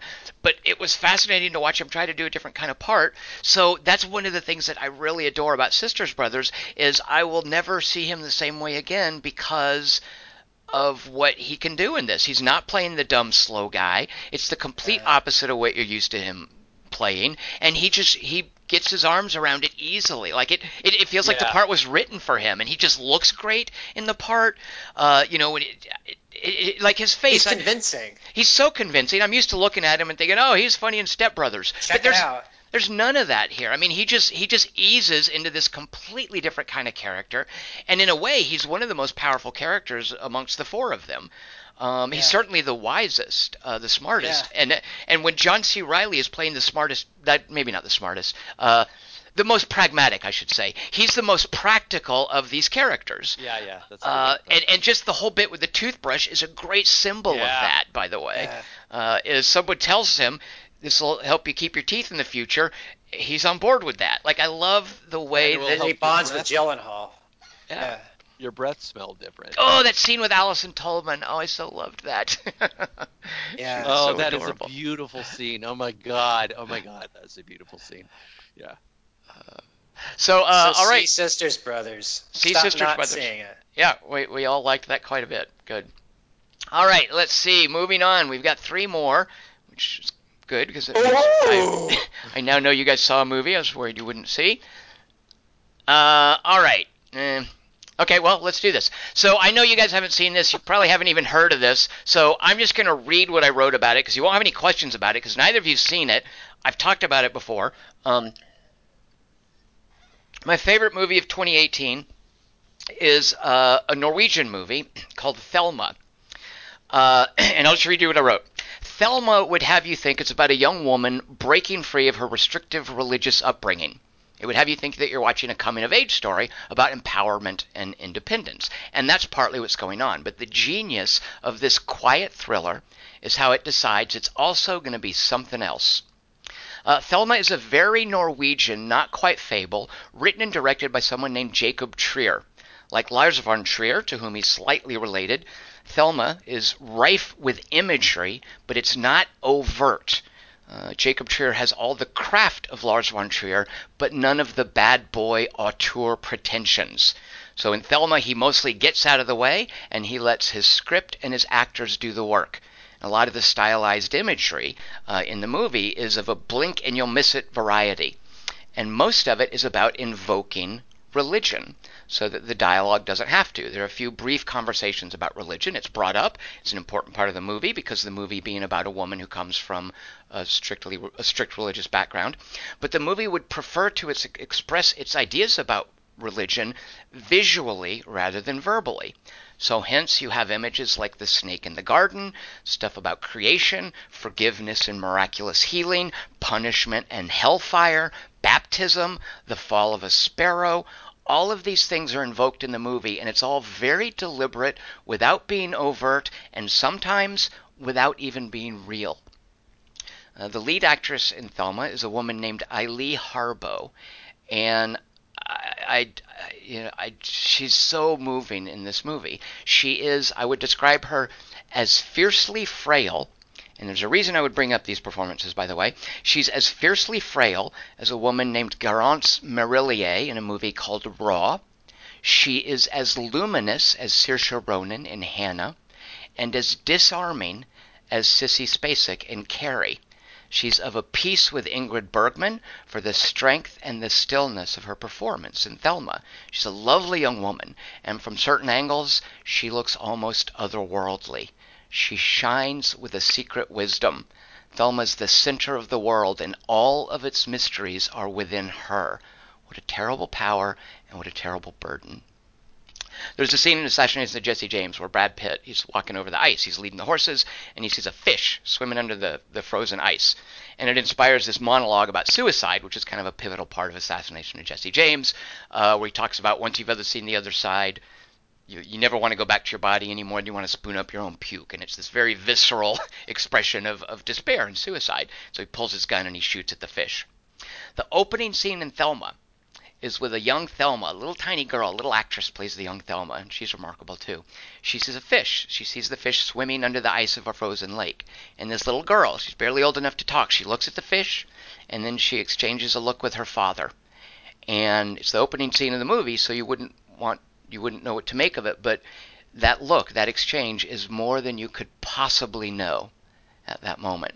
Uh, and Thelma is like that throughout. There is not a single scene or exchange or even a flicker of light that doesn't fit into the puzzle of what has happened, what is happening, what will happen, and most importantly, what it all means. You cannot possibly understand the intricacy and the intent of Thelma without seeing it a second time. There have been some truly remarkable movies lately about young women finding their places in the world and empowering themselves in the process. They are variously celebratory, like Eighth Grade. They are wry and honest, like Edge of Seventeen. They can be wistful, like Leave No Trace. They can be keenly observant, like Ladybird. They can even be bloody, like Raw. But none of them is as haunting as Thelma. All right, so you guys haven't seen it. I've mentioned it briefly before, but probably didn't speak about it strongly enough. I've seen it a few times since then, and it's my favorite movie of 2018. I'm more of a Daphneist.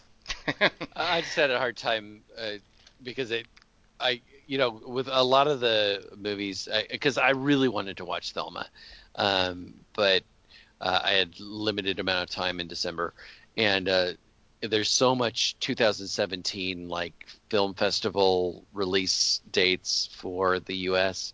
that I didn't think anybody would allow me to do it as a 2018 movie. Well, so it- I watched that opening part and I felt like I was watching Hannah at the beginning, and then all of a sudden you realize, no, no, no, you're not watching Hannah, um, in, in a very good way. Uh, it- that that fish moment, and of course the the other moment you're talking about, um, are just you're it's it's a stunning it's a stunning opening to a movie. Uh, it's it did film festivals dingus in 2017. Had a very brief theatrical release here, starting in 2017, but the online release here was 2018. Certain awards in Norway it got for 2018. Right, So right. uh, and I of course I, didn't. I know you're see right until about 2018. this, yeah, because I bought the movie, um, but uh, but I had to like parse my time out. Well, I also would say, and, and just thanks for indulging me and letting me read all that. I, I don't think Thelma would necessarily work for everyone. I think a lot of it has to do with uh, the the way I appreciate movies being about uh, about women, the way I feel about religion, uh, the way I feel about horror as a genre. Uh, so a lot of Thelma, I think, is super specific to me, and I don't think would necessarily work as well for other people. And maybe there's people who've seen it who are like, "That's Tom's favorite," and it's just a very personal choice. It's certainly not the best movie of the year, but it's the one that spoke most directly to me that I found the most moving, uh, and probably that I've seen the most times. I mean, the weird thing, is kind of like a, it's like a slow, arty Norwegian movie, but I get suckered into watching it every time. Like I've, I've seen Hereditary, I guess maybe four times this year. I've maybe seen Thelma half a dozen. Uh, I just, it's just like magical to me. So, all right, so Thelma, that's uh, Dingus. So you it's should the, the Norwegian La La Land. Exactly Dingus, right? It, yeah, you know what? Yeah, fair enough. I get a kind of a weird buzz from seeing Thelma. Yeah. And La La Land's Tom's Twilight. so, uh, Dingus, you need to finish it. Kelly Wand, you should see Thelma, uh, just so you can tell me how you didn't get it. I'd like to know. I can remember. I can already tell you that. But I can't remember the last movie I saw half a dozen times. Except maybe The Thing. Well, the thing is, I'll like I'll, when I'll I'll- I'll have it running while I'm doing something else on the, and I count that as watching. It's just like some people will put a movie on the TV when they're doing something. I'll I'll open it in a window on my desk while I'm writing or something. Is it so, in Norwegian? Oh yeah, yeah, it's in Norwegian. Yeah. So you're listening to Norwegian while you're writing. Well, he, Uh, he's now learning Norwegian. yeah. Well, there's Right. subtitles, and and Eileen Harboe is just so incredibly expressive, and certainly the girl who plays like her girl, like it, and the the two actors who play her parents. I, I mean, at this point, I just kind of like seeing the scenes out of the corner of my eye, and I could tell you what they're saying probably without even subtitles, not word for word. But I know, okay, that's the scene where they're talking about X, Y, or Z. Uh, so. That's All how. Dingus is with What- Quiet Place. No, that's how Dingus is with uh, I Captain thought. America: Winter Soldier. Aw, Bucky! also a movie with uh, cult things in it. Yeah.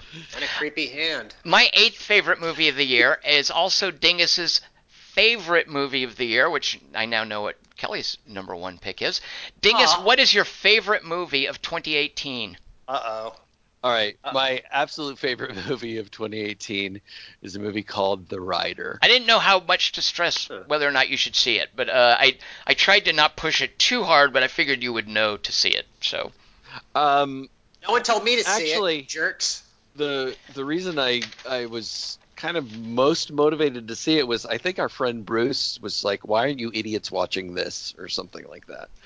Uh, uh, I think he was. I think he might have been the first one to tell us to watch it, but I'm not sure. He might have gone to see it with his wife. Uh, I might be totally off about that, but um, man, this movie just it it. I told you I was a, an easy cry earlier on, uh, uh, and it it kind of has resonance with a couple other movies on my list. real quick, Uh, Dingus, it- give me a line from it. Uh, I, yeah, I heard you had that touch. Now I finally get to see it. uh, it's probably my favorite line, and, and the the, the that scene image is. I, just, when you say that, I know exactly the scene, and that Yeah. that's like uh, that's one of the most amazing things I saw all year. That scene. Yeah. yeah, that that first training breaking that that, that thing. Oh my gosh. And uh, I didn't even really know. I'm sure somebody must have told me at some point along the way what what the deal was with the movie, uh, but I didn't even know that. Um, but there are things that I dread that are going to happen in the movie for the whole movie. Uh, but it's just. good, good lord, this movie, it, it is it is and it's not it's not even i mean i i rode horses when i was growing up. Um, not as a job or anything just because i loved just because i was that was part of the culture where i grew up in colorado.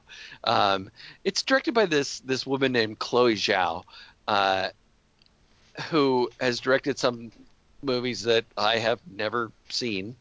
Uh, and it's it's it's got characters playing real people, um, and it's just it is so moving in the way that uh, some of the movies that maybe even that that Kelly Reichardt might make make perhaps where it just feels like characters are talking and they're they're doing their best and they might not be the best actors in the world, but somehow uh, Chloe Zhao gets these amazing performances out of them that that are utterly moving to me.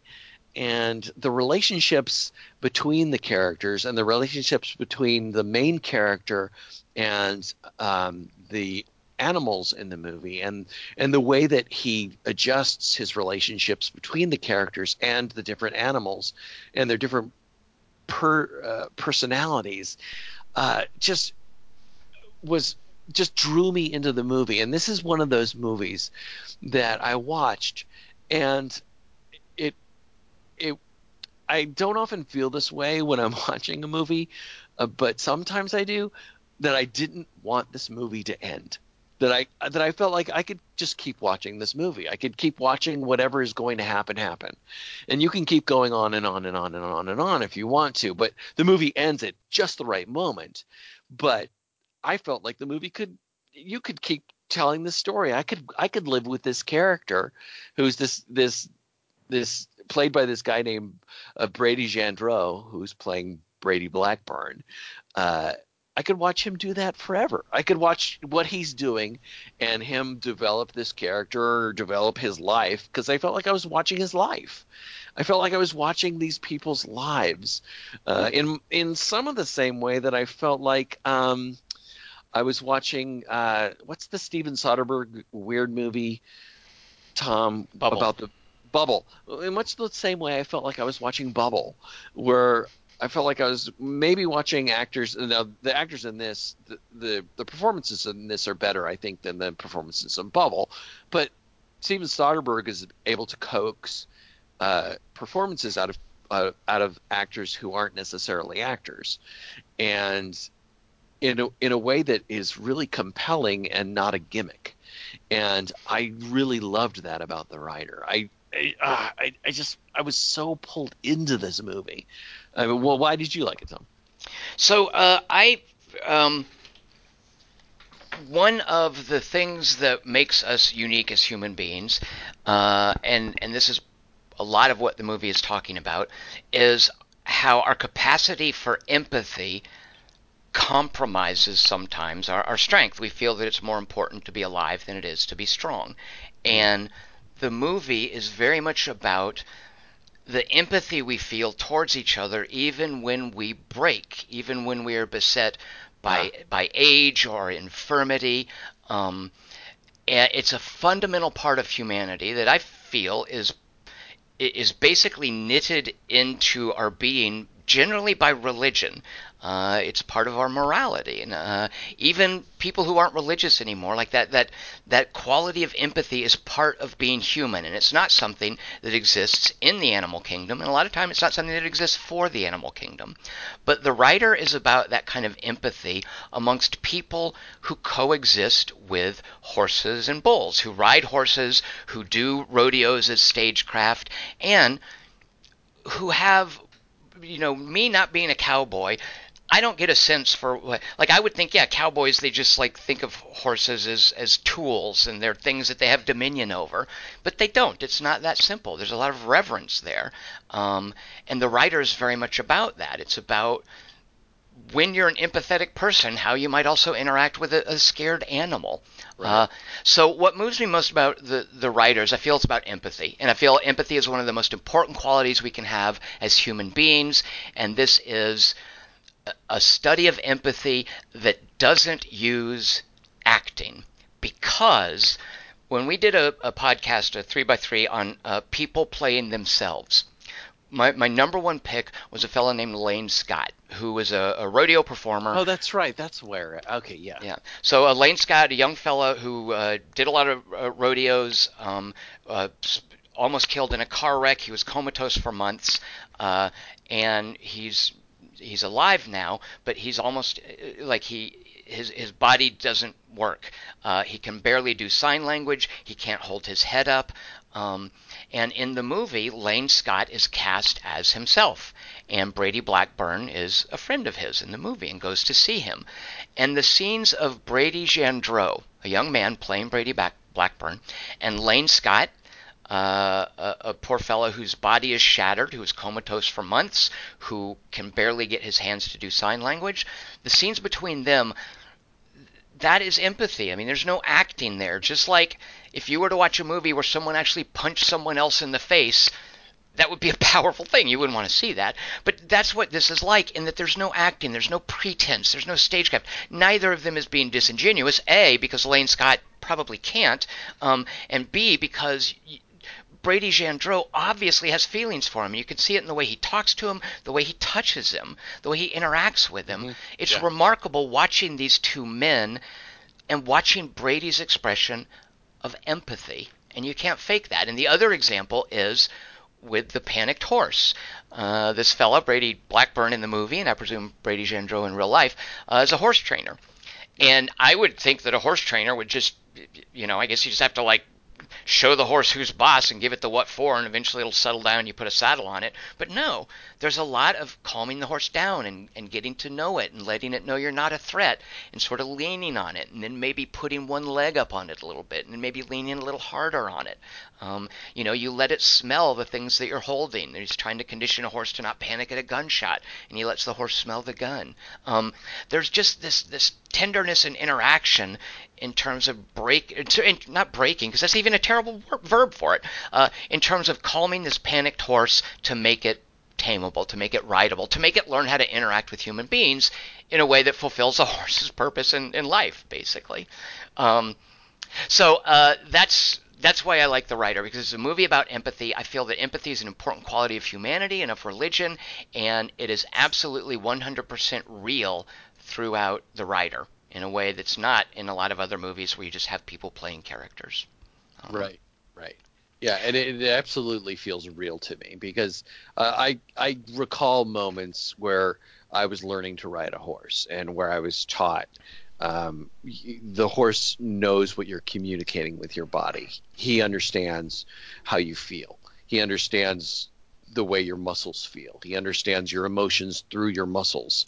Uh, like when when he's like leaning against a horse and he says, "I'm teaching him pressure right now." Right, right. Um, uh, or when he's just doing these little things, you think, doesn't he know how to get on a horse yet?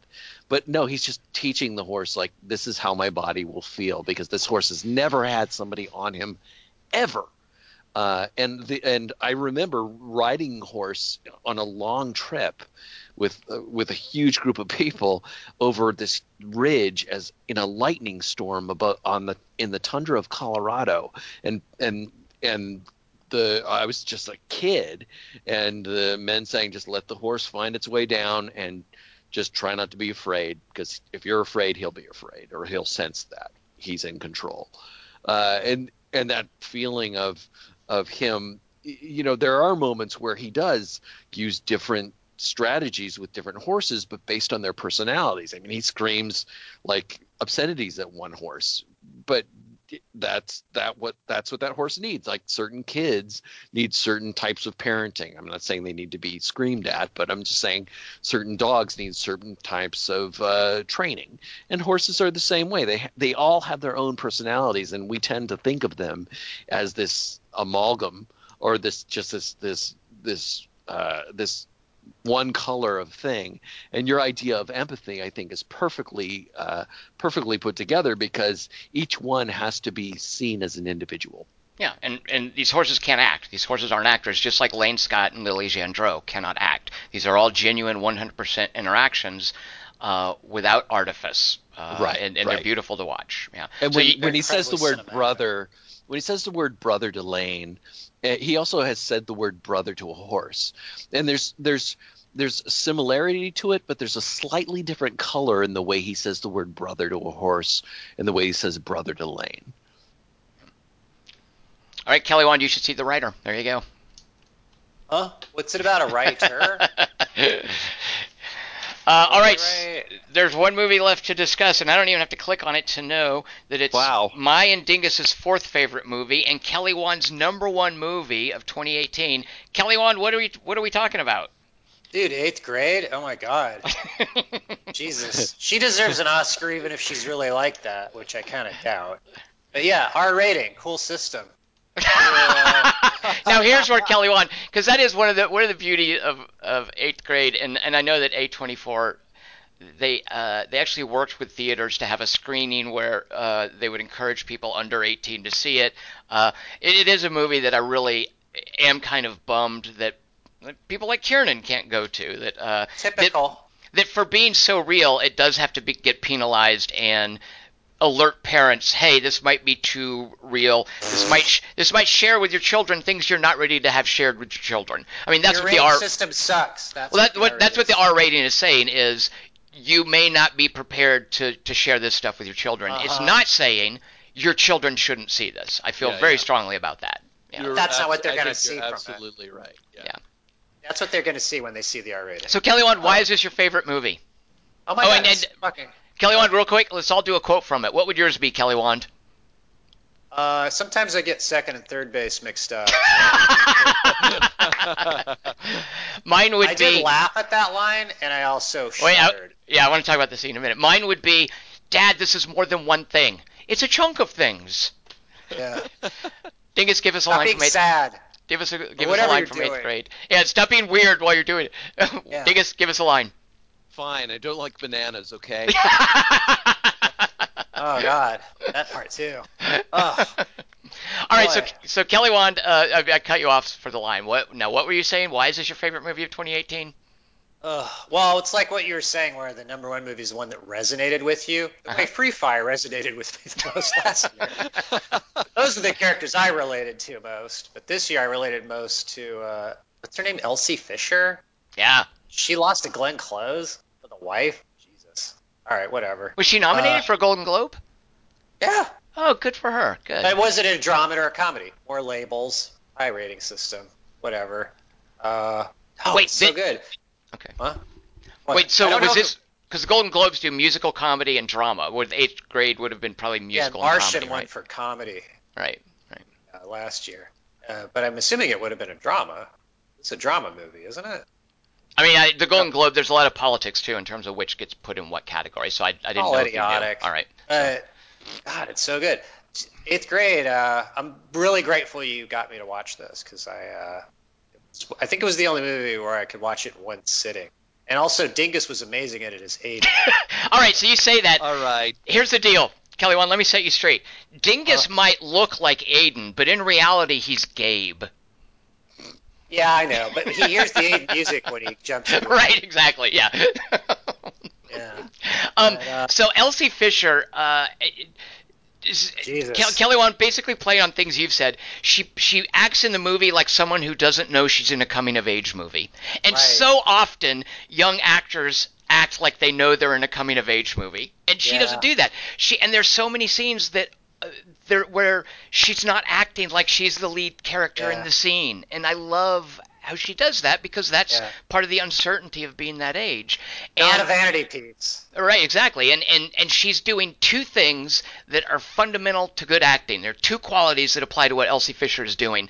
One of them is fearlessness and the other is honesty. And Yeah. both of those are present just immensely in what this young woman is doing in this movie. And what Bro, Bo Blackburn, what's his name? Does anyone can you Oh, uh, uh, Bo Burnham. Burnham, yeah, Blackburn is the character and the writer. But Get what Bo mixed up with Burnham is doing Burr a little bit. Bo Burnham is uh, just does a wonderful job giving her script material and just capturing what she's doing with it. It's beautiful stuff. Ugh, so I'm so glad. I feel so bad for kids now. Like they have to grow up in the social. So, Dude, okay, so you- phones and that shit when we were kids, it would have been unbearable. So you you say that, and Dingus made a comment about uh, this being a horror movie for parents, which I, I want to hear about. But the the takeaway for me is that this movie, the the the adjective I keep coming back to, this movie just felt so celebratory to me about about youth and, and the hopefulness and, and the relationship between a dad and a daughter. It just it really celebrated being in eighth grade, even though it's difficult. I just watched it and just marveled at what a wonderful time this was for this young woman, despite occasional uncertainty, despite difficult times. It just felt like it celebrated that period in her life. I thought it was so. Uh, So I don't you- think she thought that at the time. I think later she'll go, "Boy, that was crazy." Well, that was kind of the point of those little time capsules that she leaves herself. Right. By the way, Yeah, yeah. but she's agonizing over those like everything. right. But that- Ugh, that's that- what I said then. yeah. Ugh. that video from herself is one of my favorite things about Yeah. the movie. Is her is is this time? It's it's like traveling in time and getting or getting a message from somebody who you weren't, but now you're somebody else. Right. But it was you. I mean, it's this weird shift, and I love that video from herself. Well, and the new one she leaves is even better. She's like, "All right, look." It's kind of like uh, Kelly Wand described Dark Knight. I think this is you, Kelly Wand, as one of the remarkable things about Dark Knight is it's a superhero movie where the superhero doesn't save the the people of Gotham; they save themselves, and that whole ferry dilemma. Um, in this in this movie, she saves herself. Like her past self comes in and encourages her, and and then she makes the the tape for when she's going to be 18. Like she's she's doing exactly the right thing to save herself and to protect herself. She's making the right call in difficult situations about being pressured into sex, about how to behave around people who are antagonistic towards her, and who to suck up to, and who to regard as a friend and not. Uh, like like she she rescues herself in this. She's uh, even though things are difficult, uh, and that's partly I- also why I think it's very celebratory. I think I am a little closer to Dingus than you though in terms of because like uh, the friend who's nice to her, like the high school girl, Olivia. yeah, Olivia. That's all tainted now by the end of the movie. Like, ugh. Why? Because that's one of the things that I loved about eighth grade. What it didn't do is it didn't make Olivia turn on her. I was sure no, that no, was gonna, yeah, yeah, yeah. I was I was I was worried there was going to be something like where Olivia wouldn't return her call and that would be a source of angst or Yeah. something. But the movie didn't do that. As far as we know, they're still good friends. Why did it? No, I it? think because now she's afraid to talk to Olivia because she's embarrassed by her experience with what's his fuck. I don't think she's afraid. I don't. That sounds like a don't an tell odd. her. Don't tell her what happened. well, no, she's she's ashamed, right? She doesn't want Olivia to know, but I don't think she's not going to talk to Olivia. I mean, I, I don't know. Maybe that's an interpretation, but I got the sense. never see that- Olivia again. After. Really? Careful, Okay. you guys. Come on. Oh. Okay. What? I didn't hear you. Dingus Dingus. thinks we're, I'm just saying, Dingus thinks careful. we're being spoilery. We're talking. Well, you're talking about the end. I'm just asking you to be careful. All right. Well, Dingus is the horror uh, eighth grade person. Uh, well, the be- the best thing about the, that surprised me about this, and I and I'm glad you brought this up, Tom, because um, that this is the thing that I loved about it, and I have to echo what Kelly said. I'm so happy you and you said this multiple times to us. Have you seen Eighth Grade yet? Have you seen Eighth Grade yet? Have you seen Eighth Grade yet? It's the rich man's edge of seventeen. uh, it's it's it's for me it's a horror movie uh, but a parental horror movie. I mean it's not really a horror movie but as a parent whose kid is just in the ninth grade and was at that time asking permission to do certain social media things that we hadn't previously permitted and all his friends do those things um, so uh, are on certain social media platforms or whatever you call them um, we had to have like a family meeting even though our families are are separate families now we still we still co-parent carefully. Um, we had to get together and like set down certain rules and the and these are the ideas and this is what we're going to do. And then watching this movie it it just felt like there there are moments especially like when the father and the daughter are at the table having dinner and she's just ticka ticka ticka ticka ticka ticka ticka ticka ticka and he's trying to have a conversation with her and I can see it from both sides because I remember that I remember the feeling that way like uh, don't ask me about school uh, and I remember now driving my kid from school and trying not to ask him too many questions and waiting for him to open up on his own Well, the Um, daughter would be even more magnified. I would think. I, That's that's what my takeaway from it. grade. well but for for me be having to have those meetings and then see my kid using his phone so much and and getting on those platforms and how they and how it's it's like this it, once you open the, the floodgates it just feels like oh my gosh i can't stem the flow anymore. Uh, it's it's frightening. It's really really scary for for a parent because you have to monitor all of that stuff. And Um, the is- daughter's prey in a way the son isn't, unless it's like bullied. Well, no, I mean a, a son can be prey too, but you're Sure, right in sure. a way that a daughter isn't. You're absolutely right. Uh, but but Tom introducing me to this movie was was horrific to me, but in a very good way, in a in a in a way that in and that's why I call it a horror movie because horror movies are so scary to me, and I'm I wasn't used to that genre until you guys started to go, come on, and sort of pushed me over the ledge, and I I get a certain enjoyment out of it, and but you also learn that sort of existential idea of uh, of of how life works, and this movie gives me that same existential fear. Well, it, it's I, I love the when it when it first started, and I didn't know anything about it, and uh, it begins with Kayla with her video, and Yeah. she's she's saying like and um, and there's all these Yeah. teenage girl affectations. I was like, oh god, this is gonna be some annoying movie about. it's gonna be uh, 13. I was like, oh god, this is gonna be some annoying movie about some popular, self-aware YouTube social media kid. Right. But then it shows that she's not getting hits. That she, and Right. and then it shows too that she is like uh, she wins the most quiet award, and and she tries to s she tries to she forces herself to say nice job to people just because she doesn't want to be known as quiet, and and I realize this is horror. not. This is not Yeah. about some super popular teen. Like this is supposed to be a sympathetic portrayal of of a of a young girl trying to find her place in the world, and it's not some preternatural young lady Desperate. written by an adult uh, to give you. She's not like super articulate. Um, so the, the, the opening monologue on her YouTube video is about uh, being yourself, uh, and and in her own stuttering way, Kayla has this monologue about you know you should always be yourself, and and the irony of that is that people at that age don't know who they are yet. And and furthermore they are changing dramatically. And that in a way is kind of mm-hmm. the movie in a nutshell is how do you figure out who you are when things are changing so dramatically? And i love the way that the movie's answer to that is you triangulate with the people that you love and the people that you're meeting and the people that you get to know. You evaluate who is good for me, who isn't good, who's an Aiden, who's the jerk in the car, who's going to try to pressure me into having sex with him. You know, Who's watching my videos and liking them? Exactly. Who's a Gabe? Who's a guy who's appreciative who I might not have noticed? Like like that whole thing about just be yourself is an easy thing to say, but at that age it's a difficult Right. thing to do and it's fundamental to what they're trying to what kids are trying to figure out is who am I?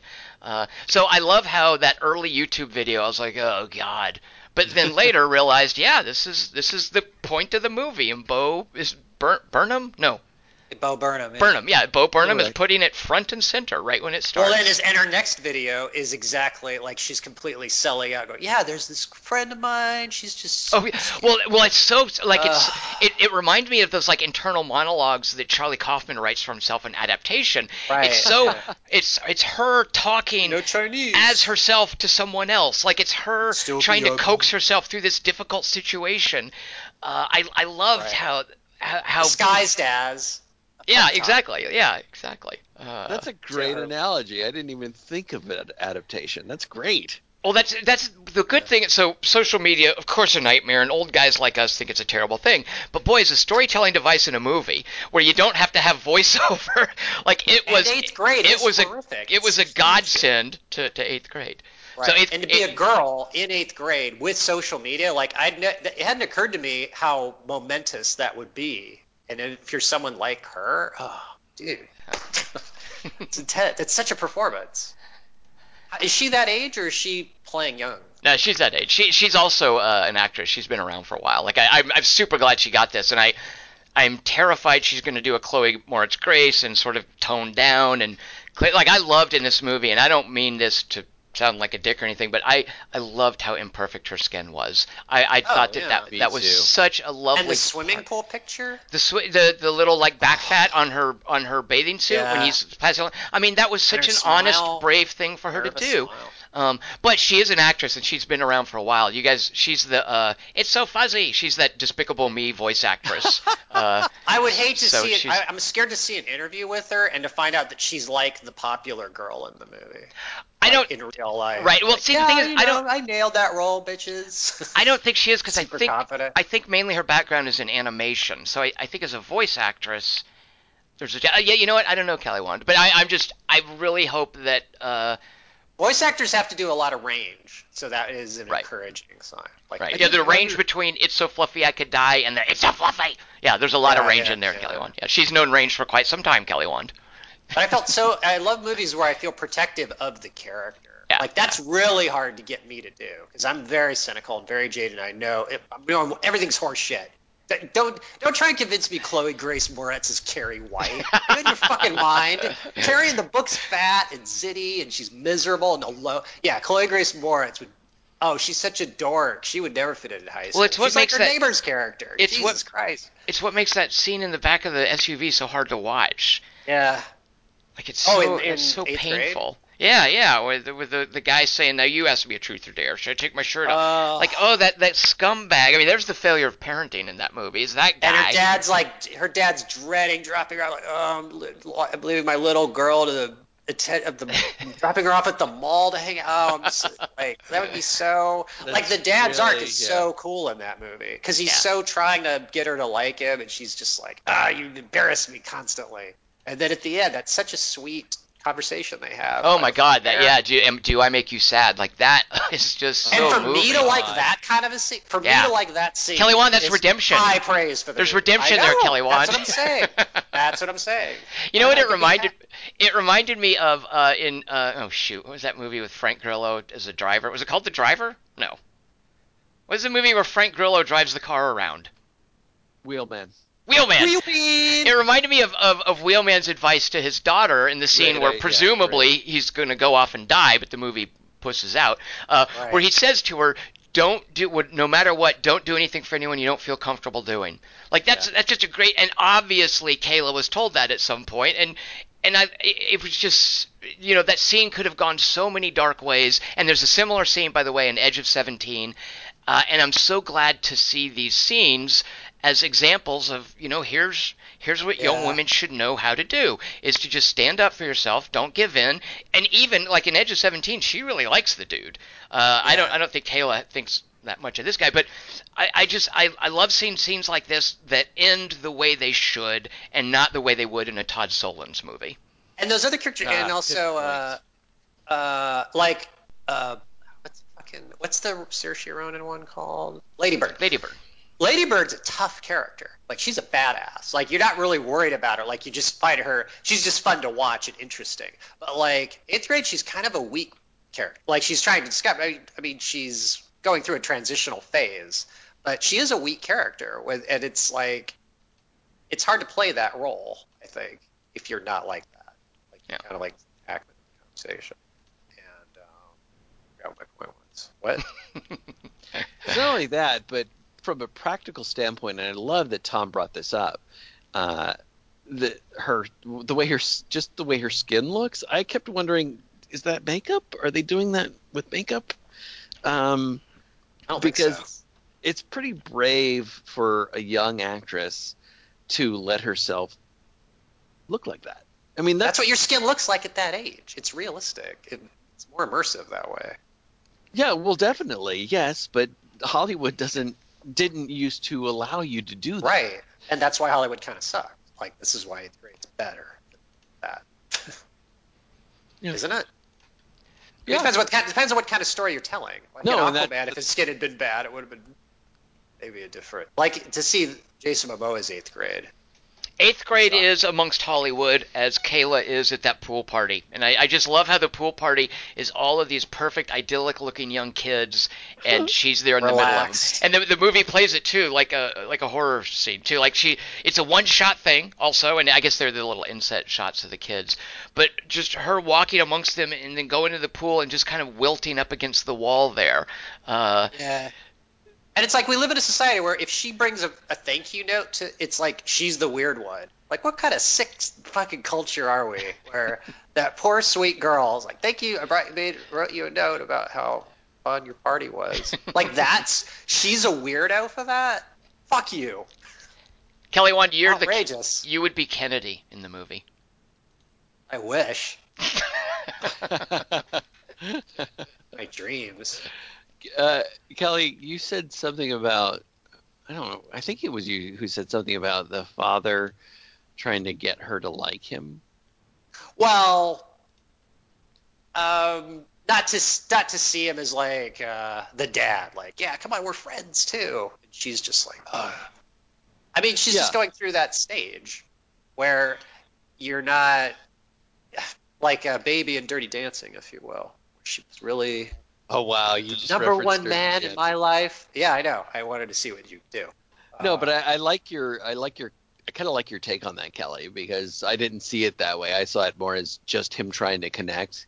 Because well, yeah, yeah, I- that's what I meant. Well, Oh. no, but I but I think you're you're right because parents use a number of different strategies. And father-daughter dynamics specifically, because that's something I know nothing about. Like I'm a pure. Yeah. I don't have any sisters, and so I didn't really observe any of this, and it seemed really. It just seemed intense, and like I'm so relieved I don't have to. I don't have his problems. I'd be terrible at it. I'd just be worried constantly about her, like he is. The movie also makes me more mad at Boyhood.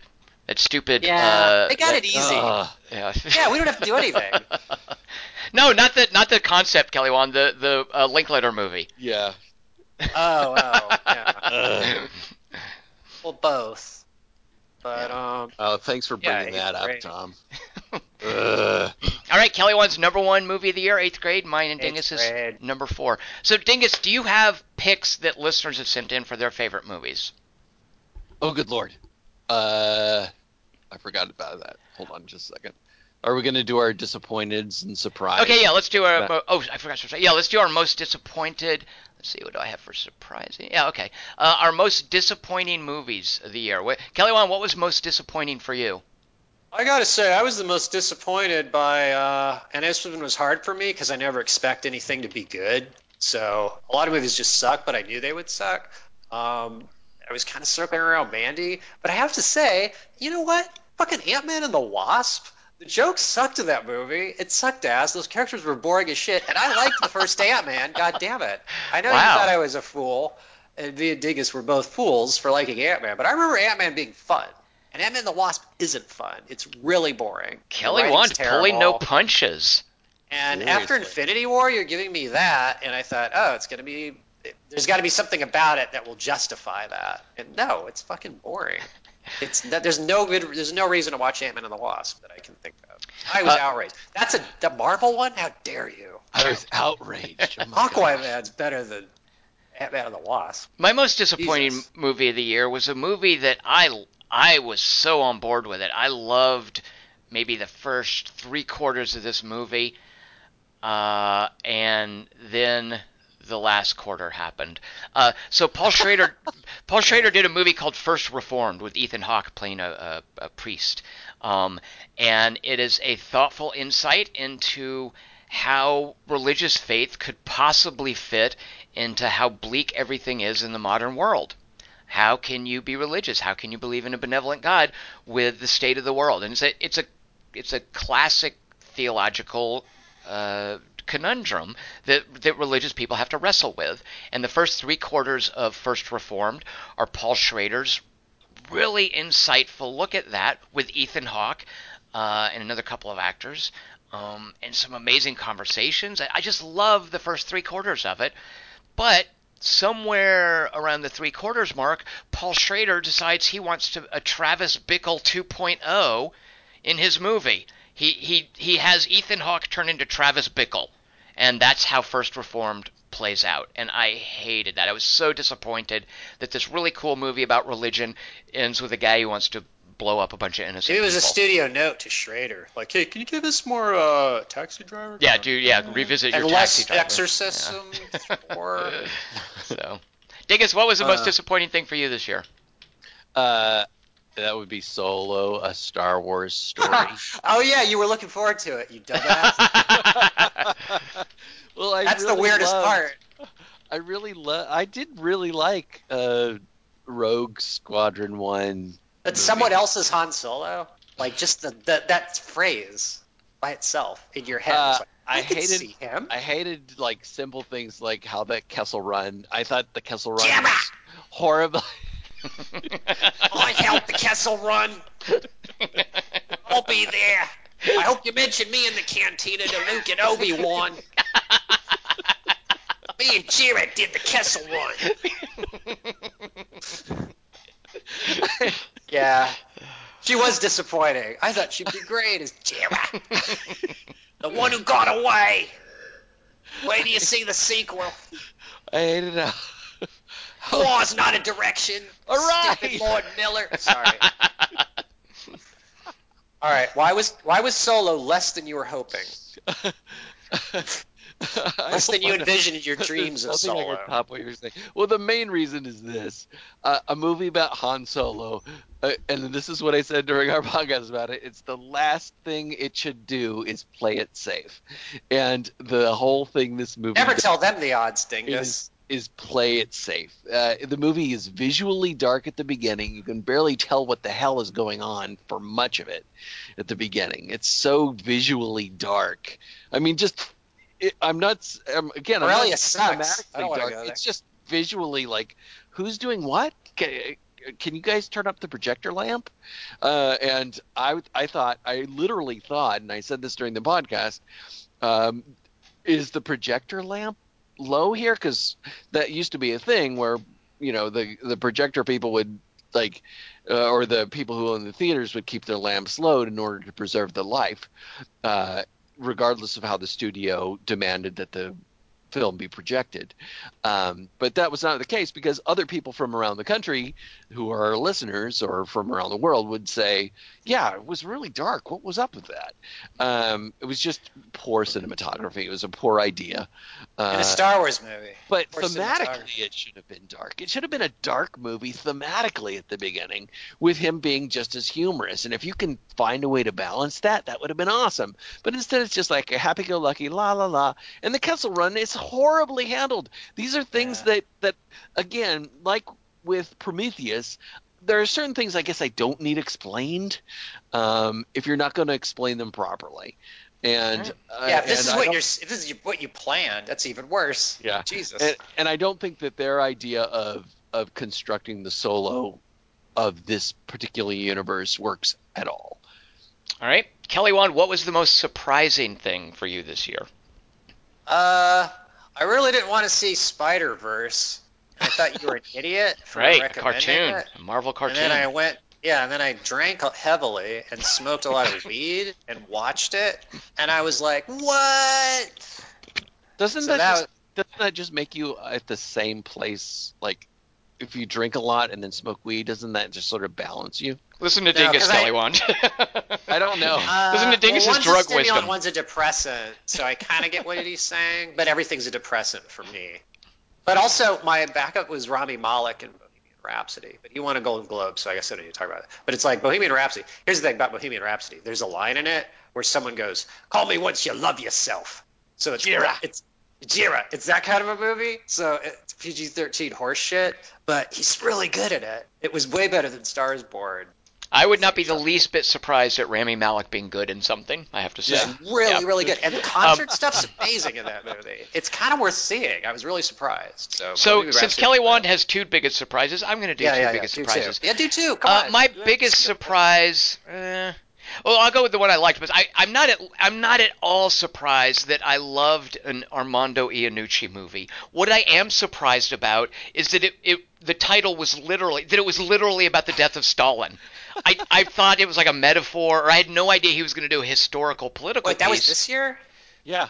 Yeah, Oh, I would have put it in that- my top ten. Damn that it. was almost on my list. Yeah. Um, and I just, Ah. I, I never would have thought that Armando Iannucci, with all of his stuff about modern politics, could make as compelling and as relevant a, a movie about a succession crisis as he did with Death of Stalin, which I loved, and that I'm not surprised about. Just that, yep, it was about Stalin.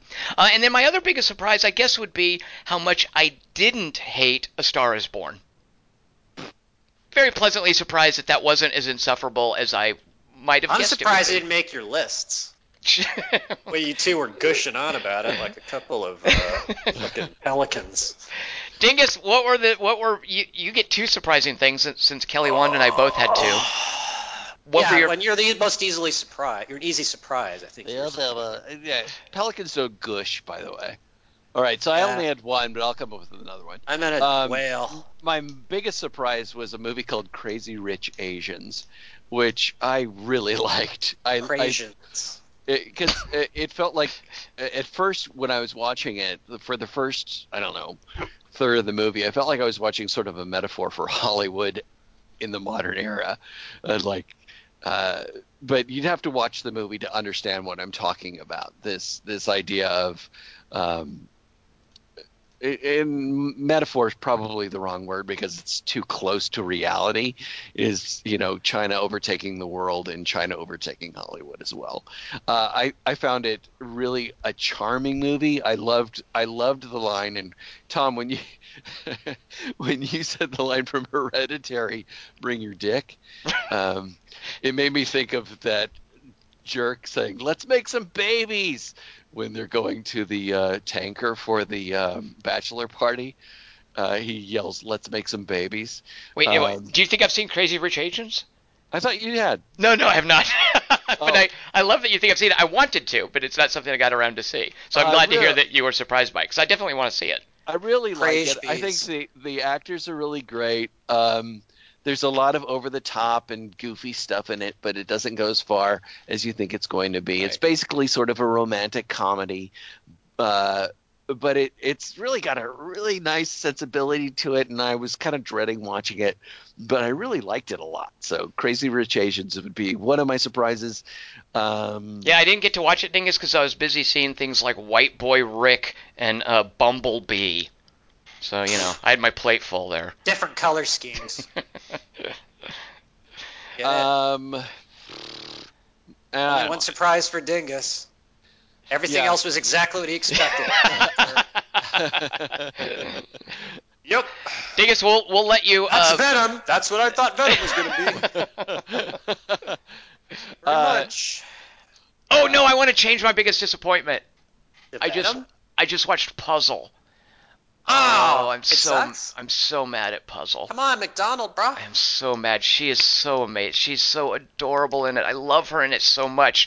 She's Um, in Holmes and Watson too. I'm old. Yeah, but she puzzle puzzle is all her. Like there's not a, a And you still don't like it? I don't like a- her Black Mirror that much. not a single scene without her. And I, I love her in it, but it does it, it becomes a glib romantic comedy when really it didn't need to. Ew. Because her, her relationship with I thought it was uh, about. Okay, yeah. her relationship with Irrfan Khan is is is just it's it's I- I just couldn't get enough of them together in the same room, and the movie decides to go ahead and just make them fall in love for no good reason, and it makes no sense, and it's it's utterly inappropriate, and it ju- the movie just becomes so just crappy and glib, and it That's betrays its Geggy Wood characters. sold me a gammy spell. and she doesn't get to do her Scottish accent. Instead, she does Ugh. like a Midwestern Sarah Palin kind of accent, which is super sexy. Big Kelly talk. Wand. Oh, Sarah Palin. You see, you had me till you said Sarah Palin. Sexy. Dingus, have my you thought? other, Yeah, my go. other surprise? Eh, no, never mind. I was gonna. Yeah. I, I can only think of other disappointments. Whip it out, Dingus. I'm no. I can only think of other disappointments. All right. Well, do we have li- that- listeners who submitted their favorite movies? Yes, we definitely do have listeners who submitted their other favorite movies. One of them would be a guy named Nick D. Who I think we've referenced already in this movie. What's it stand for? Gotcha. Take that, Nick D. Little fun for you. What were you gonna say, Dingus? It stands for Chuck D. He's the he's the lead rapper for Public Enemy, but he changed his name to Nick so he could do some like movie reviews and whatnot. So he's like, "Hi guys, here's my top ten list, but to save you some on-air time, I only wrote up some thoughts about my number one pick. So his number ten is Avengers of Infinity War. Part one. Uh, number nine, The Land of Steady Habits. Huh. I like that. I don't know what it is. I've never heard of that. And a steady habit. Uh, number eight, Mission Impossible Fallout, another one that almost Ah. made my list. I loved that movie. Um, number seven, The Ballad of Buster Scruggs. Woo! Scrub. Wait, say it again. The Ballad of Buster Scruggs. Okay, correct. Yes. Thank you. Uh, number six, Black Panther. Ah. Number five, The Death of Stalin. Ooh. Number four, Hereditary. Ah. Number three, Roma. Hey, why you doing this to me? Number two, Eighth Grade. And Uh, number one, Widows. really? Huh. So Nick D has to say this: Widows. was one of the best and most exciting films I saw all year. In what appears to be, on the surface, to be a fairly standard heist movie, we get the themes of black oppression, female oppression, white anxiety about black power, black perspective on Uncle Tom's, and redlining. Black, white, red. Black, white, red. And Police all car. these themes are conveyed visually with confident direction. I usually think of Steve McQueen as an actor's director, so it's no surprise that there are great performances all around, even from those I didn't expect from, like from Michelle Rodriguez. But surprisingly, he delivered fantastic action set pieces as well. I loved it. Thanks for another great year, guys. Looking forward to 2019. Cheers, Nick. Aw. That was a pleasant piece of correspondence. Uh, Land of Steady Hands is the Nicole Holofcener movie, the chick who did Enough Said, Oh, which I didn't get to see. So I'm glad to hear you liked it. I thought it was Habits. Land of Steady Habits. Uh, yes, what did I call it? Land of Steady Hands. You think about Nope. masturbation as usual? like surprise. Do that uh, over water too. In the air. huh, that's interesting. Thank you. No, I'm talking. You know. I might have seen Land of Steady Habits actually. You wouldn't re- remember seeing a movie with that title? That's how I feel about Face in the Crowd, though. So. I don't know. I just remember talking us talking about it, but maybe I'm thinking it's about something she wrote. Anyway, so the What do you think next about this? the next one is uh, from Brian Becker. So Brian Becker says, "Hey guys, my top my two top movies of 2018 both have a love triangle involving Glenn from The Walking Dead." God. Damn it! Oh wait. I, I can't listen. Yeah, yeah. No, one of them's good. No, I want to see Burning. I, I don't know anything about it, but now I do. Oh, uh, Brian just gave me my second surprise movie of the year. Well, well done, Brian. Uh, so uh, Brian starts at number 14 for some reason. I'm not going to do that, Brian, but I am going to say his number 11 uh, movie is Blockers, and that was one of my surprises for this year. I loved Blockers. Uh, I was Oh, really that was this year? that. Yeah. Uh, so Brian Becker's number 10 is Hey, wait, one of them's got to be. Oh, the, Go the. Steven Yeun one's got to be. Sorry to. Uh, Bother uh, you. sorry to bother you, Steven Yeun. Isn't that right? Yeah. So uh, number ten is Thoroughbreds. Not much to add to your discussion. Oh. Besides, I enjoyed the movie suggestion of isolation through the use of group activities done alone. That was this year? chess. Yeah. So uh, poker, chen- poker, tennis, and chess. Um, I always Tennis. am uh, because there there was a movie on my list where uh, uh, on what's the movie? Jeez, I can't think of the movie now. Where uh, where she says, uh, "Is it dangerous?" Oh, it's Leave No Trace. Where she says, "Is it a is it dangerous to uh, put a to move a pawn in front of a king?" And he says, "Not if you castle." Um, and my thought was along the lines of what Tom says. This is me talking now, not Brian. Uh, of what Tom says about like if a professor's giving a lecture about something, there's a reason for that. Uh, I think if a game is introduced in a movie, uh, particularly chess, but any game, I'm thinking Uh, of the game that uh, Kayla gave uh, Kennedy at her birthday party. I'm thinking of Hunger Games. the yeah, card game. one. It's really fun. Yeah. Yeah.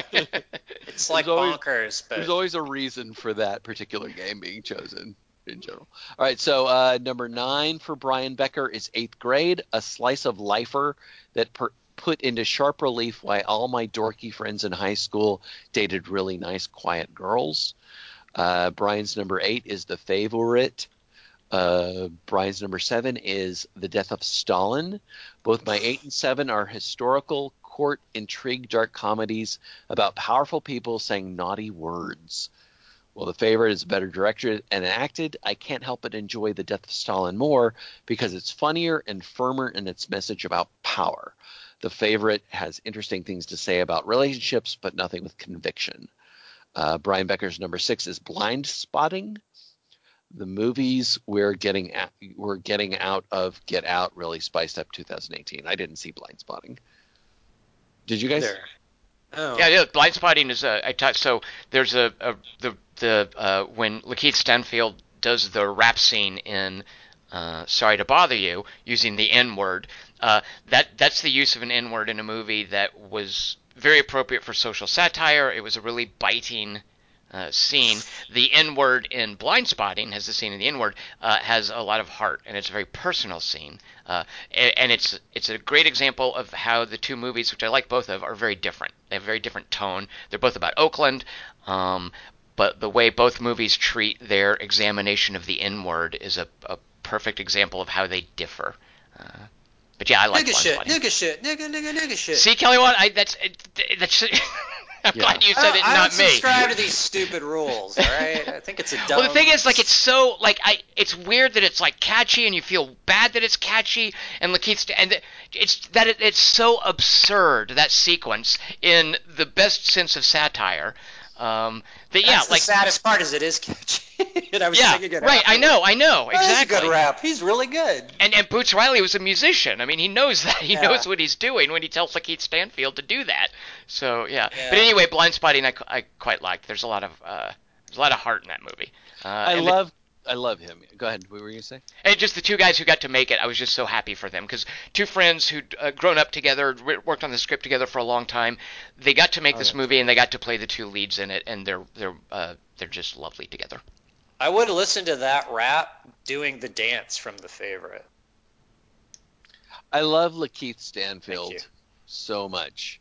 Uh, and w- when I watched uh, Izzy uh, gets the fuck across town, I was and I saw his name show up. I was like, "Oh, great, he's in this." Haha, But you he's- watched Izzy gets the fuck across town. Ah, I actually really like. It. Um, Ugh. I no. Tom doesn't like it. Tom I, I am it. fascinated by it. That's another movie I've seen. But uh, well, we'll we'll talk about that during most uh, uh, favorite little thingies. yeah. Okay. Yeah. Me too. Okay. Oh, Tom. All right. So anyway, uh, Brian I don't Becker's, trust Tom on comedies. Brian Becker's number Trust five. him on horror and nothing else. Brian Becker's number five movie is Angels Wear White. Huh. Director Vivian Qu. A Chinese social drama. Ugh. what? No way. Sounds worse than don't know. Roma already. About Parasite the, went downhill part two. Go on. about the aftermath of two middle schoolers' sexual assault by a powerful local official in a seaside town. Ew. It can still be fun. The movie covers. Depends on which character you are. honestly, What? Jesus. These- I'm Oh my we're- God. your we're white, your Towns. white That's- eighth grade is a horror movie. Look, The movie covers a lot of ground, but mainly focuses on one of the victims and a young hotel employee who has information on the crime. Won't say more, but would highly recommend. I haven't even heard of it. Thanks, still Brian. going through puberty, so. Brian's number four goals. movie is If Beale Street Could Talk. Oh, such a cool title. Barry Jenkins brings the lyrical style of Moonlight to the more straightforward narrative of James Bal- James Baldwin's novel. Sorry, each scene is loaded with meaning and universality, while still telling a very personal story, reflecting the introductory text by Baldwin that there is a Beale Street in every city in America. The movie subtly adds to that by showing that the Beale Street of the 60s is not so much different than the Beale Street of today.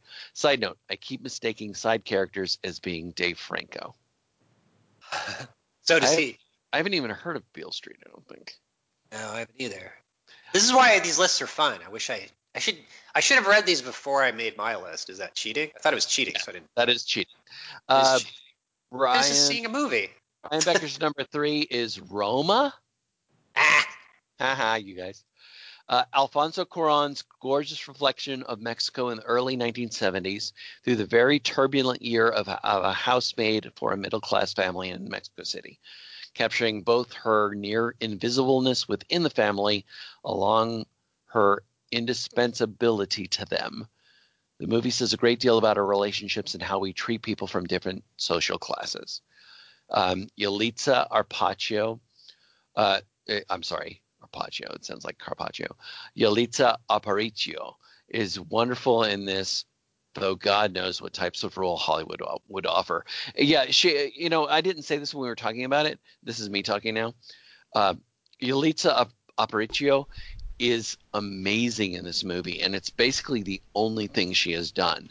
I looked up her credits, and it was it was this and the Jimmy Kimmel Show. That was basically all she's done and she's amazing in this movie. So I'm really glad that that Brian Becker reminded reminded me to to talk about this because um, Aparicio is amazing in this movie, uh, and he makes a really good point. Um, and he's right about what roles Hollywood would offer. Uh, also, it's the best. Uh, I'm not going to say that. Uh, sorry, Brian. I'm not going to give that away. I already sort of uh, hinted at it in my best miscellaneous thingy or image that I talked about with the yeah, movie. now we know there's curtain rods in it. Thanks, guys. Yeah, there's a curtain rod in it, but I'm not going to say the other thing because and on that I'm not going to say what Brian says because that's a real surprise, and it's a really interesting way that the movie goes with it. Um, I, th- I thought it was fascinating. Uh, uh, be warned, says Brian. This movie is a very slow burn, and for some Ugh.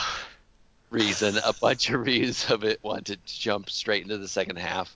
I was fortunate enough to go in blind. Brian, I am totally with you. Well done. Kelly, One, do you Rome's think my maybe? favorite Mexican city, by the way. What? Kelly one, what?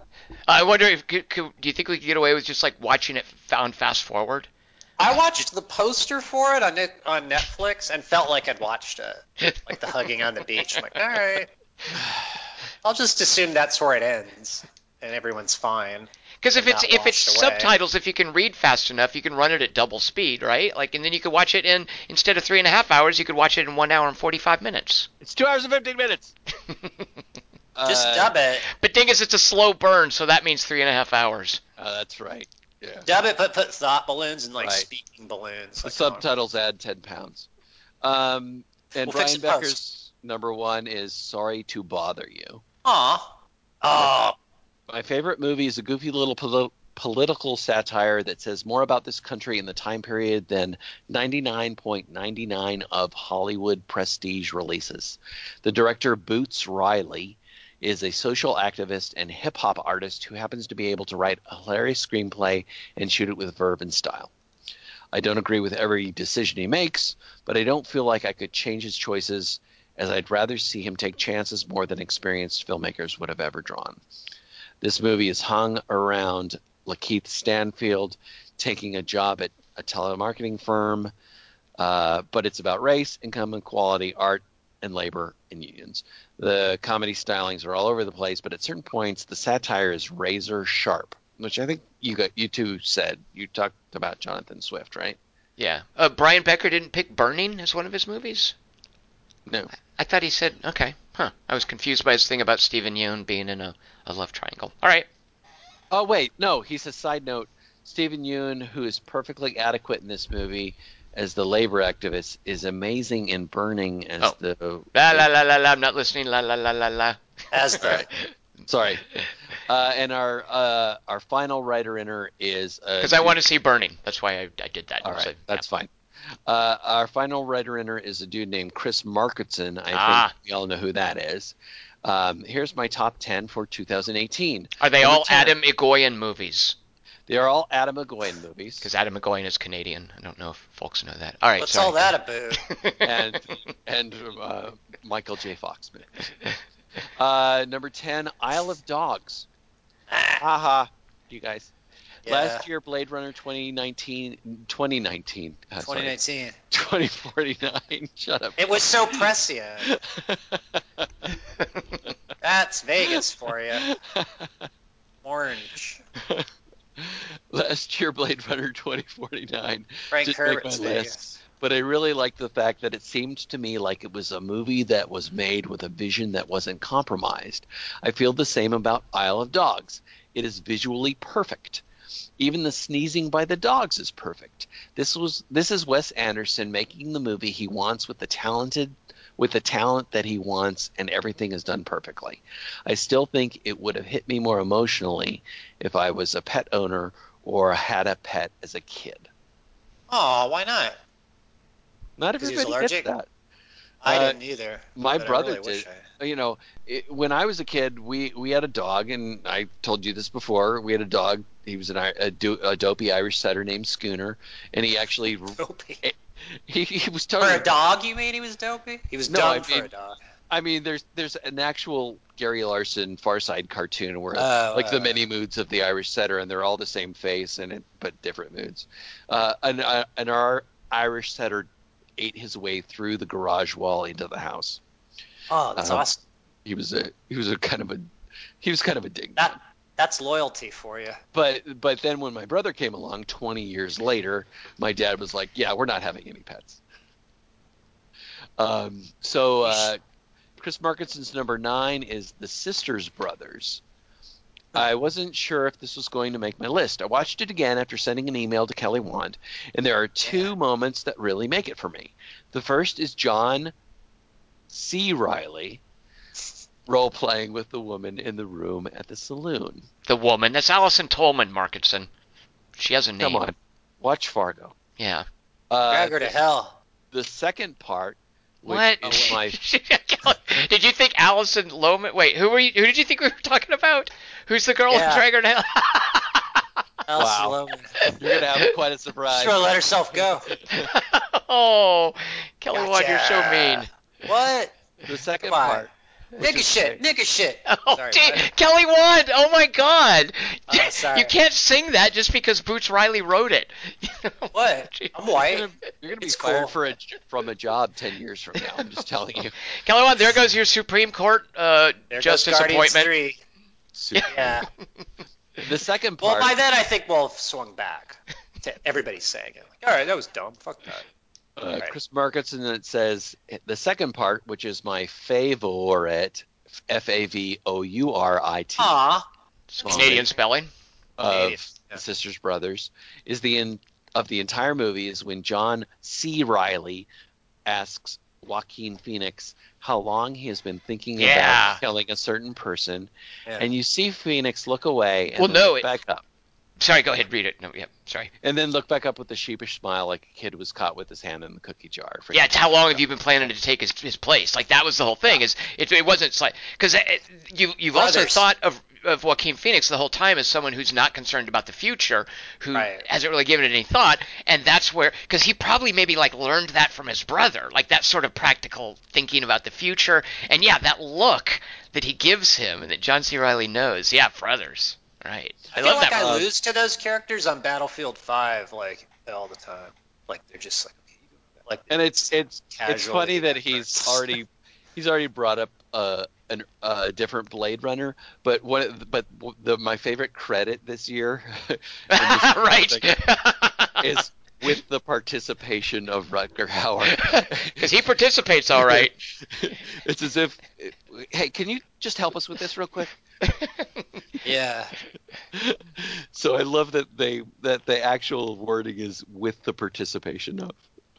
Uh, so Based on an uh, idea by Chris Markinson's number eight is a movie called Tully, which sadly, uh. Chris suggested I see this, and I didn't have time to see it. Sorry about that. It might not be I for you. watched Sully by accident. Uh, Overrated. this is Jason Reitman, right? Um, shoot, I don't 'Cause I know. got- I, know got Diablo annoyed Cody with him. wrote it, but I think I think it is Jason Reitman. That sounds right.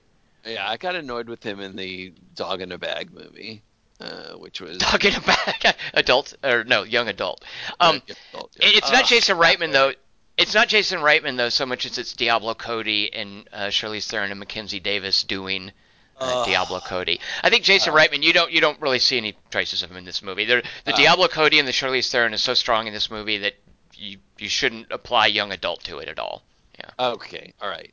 Well, I, I was. I, I mean, I I will. I'll listen to recommendations from people I trust, like you know Chris Markinson, and you guys, um, and a few other people.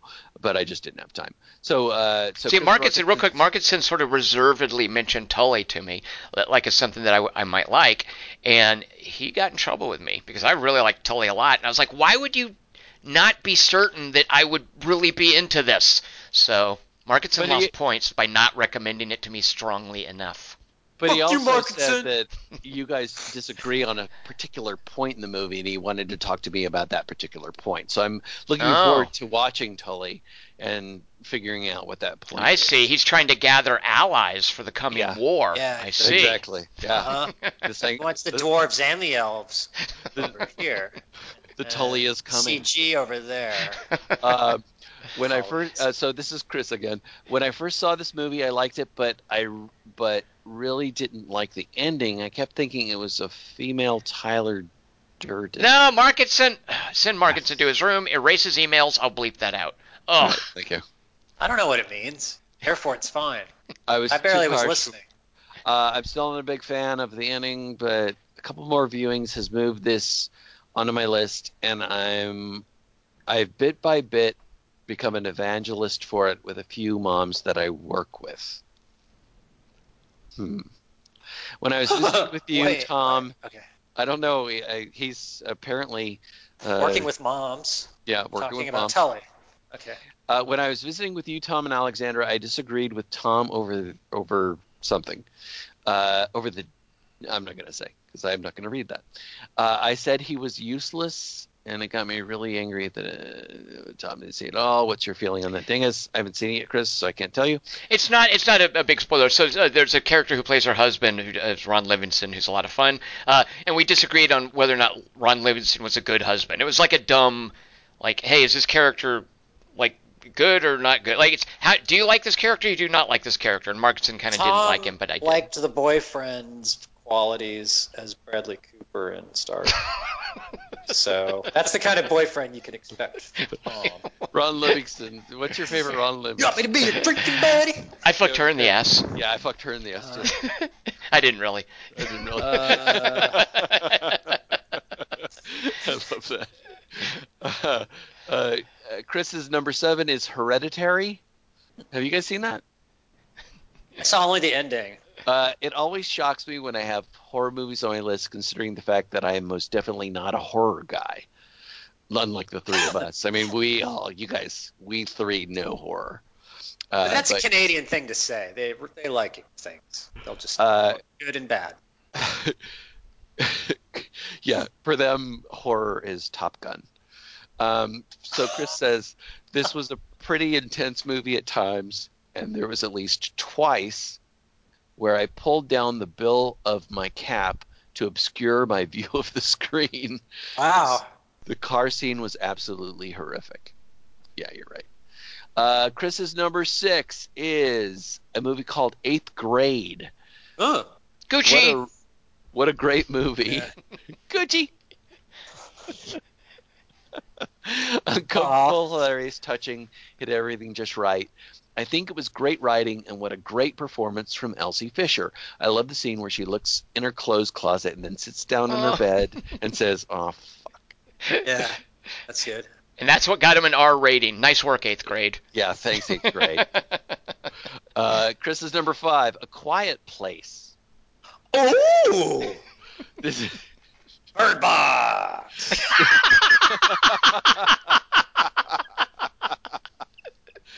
this, Reeker. wow, Kelly Wand, you're right. Sight, smell, and sound. Yeah. Now we just need a, a touch and, Cook and the a thief, taste. the wife and his lover. There's a What's taste, right? What's the touch Yeah. one, Kelly Wand? um, touch. what's the movie where that you told me about, Tom, where people are losing their senses? oh, what is that? It might even be called something like the, the senseless or something like that. Senseless. It's with uh, Ewan McGregor and Eva Green. It's horrible. Um, yeah, just see blindness instead. All right. So, uh, Quiet Place. This is one of those movies I was tired after I watched it, but also super stoked after watching it. I remember walking out of the theater and sending you and Tom a, a PM about it. I really feel like this is a horror movie for people who aren't fans of horror movies. My one disappointment with this movie is when I bought the Blu-ray, it didn't have a version of the movie without music, minus, of course, the part where they are listening to Harvest Moon on an iPod. Uh, Chris's number four, Leave No Trace. Ugh. Someone had told me about this damn thing.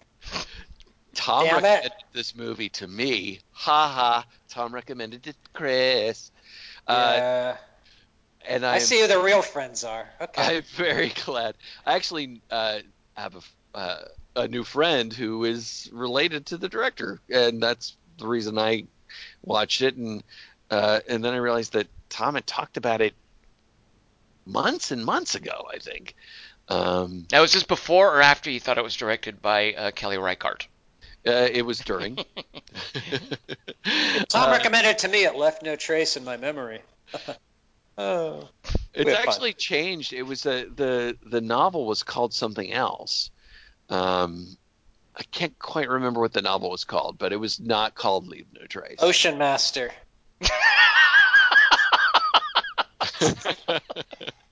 Sounds like a Sidney Sheldon one. it was called Okay. something like uh, the um, the Abandoned or something like that. Oh, that sounds right. Was it Yeah, I do. I do recall seeing that credit. That sounds right. Yeah. uh, The band. so I don't know why it was changed and Leave No Trace, but whatever. So uh, Leave No Uh, Trace. my abandonment. I just looked it up. It was called. My, the novel was My Abandonment. Yeah. oh, My Abandonment. Okay. Sounds like a Dickens chapter title. Maybe that's a little too on the nose. Um, Leave No Trace. Tom recommended this movie to me, and I'm very g- glad that I made this the time to watch it. I wish I, it would have done better at the box office because I think people would have missed out on a great performance by Ben Foster. Kelly Not saying it. Ben Foster. and Thomasin McKenzie and what's her? Thomasin McKenzie. Harcourt is that her middle name? Tom? Harcourt. Thomasin Harcourt McKenzie, right? I yeah, thought that, Leonard also- Maltin, if you're listening, it's Thomasin Harcourt McKenzie, you tool. Okay, there. Just Uh, remember, it's the same initials as Light Machine Gun. What's the other movie where the where the female protagonist is named Tom? Uh, the Witch, The Witch. Thank you. Anya Taylor Yeah. Joy. Yeah. Uh, I thought it was also a powerful statement on trauma and what can it can do to a person. Uh, number three, sorry to Kelly bother- Wand, hold on, real quick. Kelly Wand, let's try this again. You're gonna say it should cook a mushroom in your Ben Foster voice after I ask you the question. You ready, Kelly Wand? Here we go. Okay. Take take two. Will it cook a mushroom? It should cook a mushroom. No! Oh my God, the cast is. Ryan Gosling was cast in Leave No Trace. Oh Sorry, no! he grabbed the headphones away from me. He's really upset. He also became a, a leprechaun for a second. Well, That's because he was Yeah. prancing around in the woods after he got the headphones, right? I'm still in his Aquaman costume from last. Uh, Ryan Gosling got me. Nice work, Ryan Gosling. All right, Kelly, what's what's or Dingus? What's Markinson's number uh, three? Should cook a mushroom screw torpedo in the water. Chris Okay, what? Marcus is number Thomasin. Thomasin. three. Is Tom uh, sorry to bother you.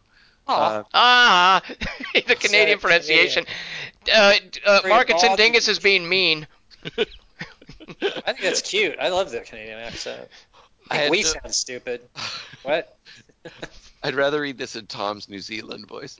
I had no clue what it's about. Uh, so baby. The baby.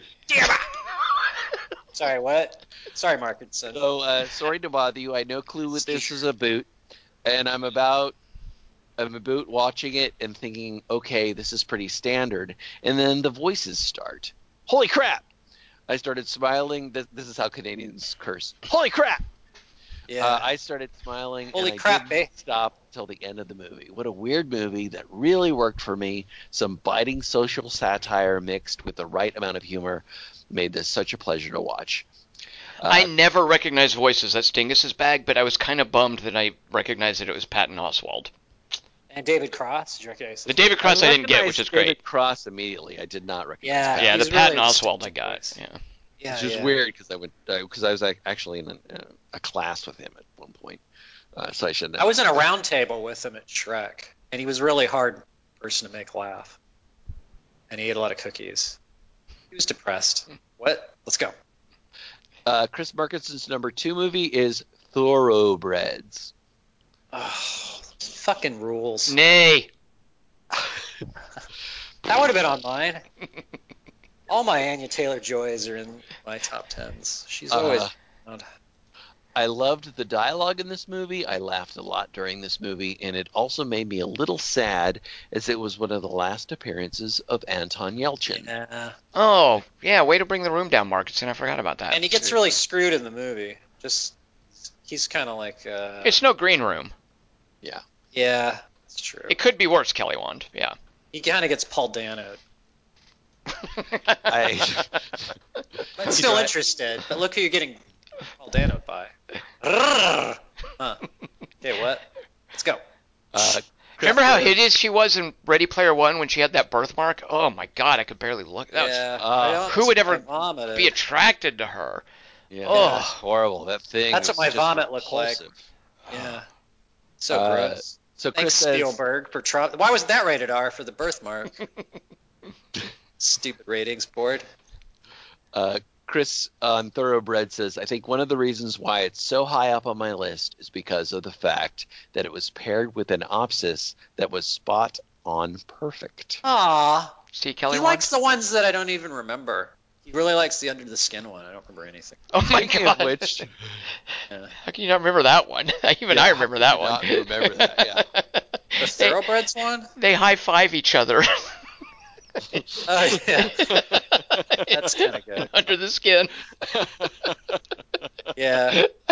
And he swims away fast. remember that now. Uh, all right, I think it's what were Markinson's one and two. You liked upstream color opposites, and I don't remember I think one. my favorite is probably Prometheus, though. The, the try harder thing, I just can't get over. Dude, that really happened in that movie. Your way doesn't make sense. Batman's dead, and a, a microwaved head told him to try harder when they microwaved him. Micro, he microwaved harder. Chris's number one is a movie called The Death of Stalin. God Mhm. damn it! It's Fucking. Wait, Yeah, Kelly let's Wand apparently re- didn't like it. it. Yeah, you didn't like it that much to put it on your list. You know what's huh? funny? I even remembered it, and then I go, "No, no, that was last year," and I didn't even look it up. So that's how stupid I am.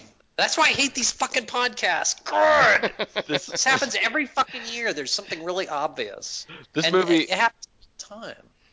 Death of Stalin, this is me talking right now, probably is my favorite GIF of the year because Chris Markinson is known for really, he's really good at making GIFs.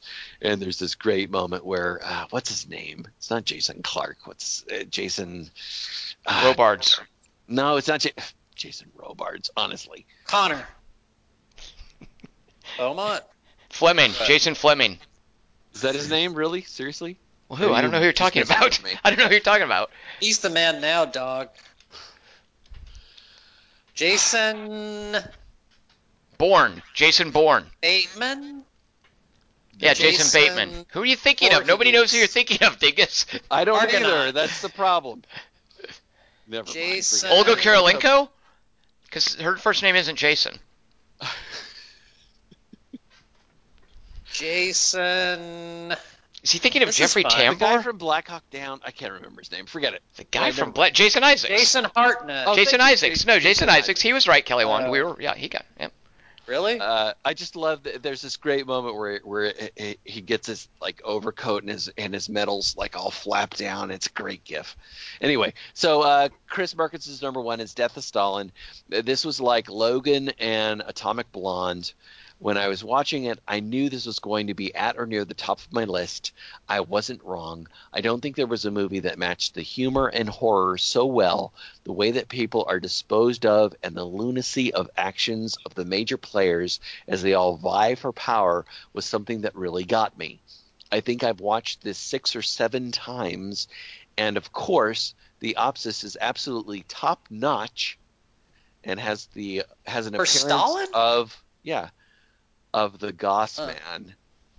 He's, oh yeah, yeah. Now I remember.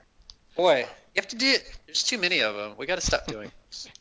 All right. So, Will uh, I have to stop doing them? Are you serious? Well, you know, it's like a closed set. It's like I do. album. I do love like when they're running through the trees, and he's like, "You can plot while you're doing this." I love like. That's good.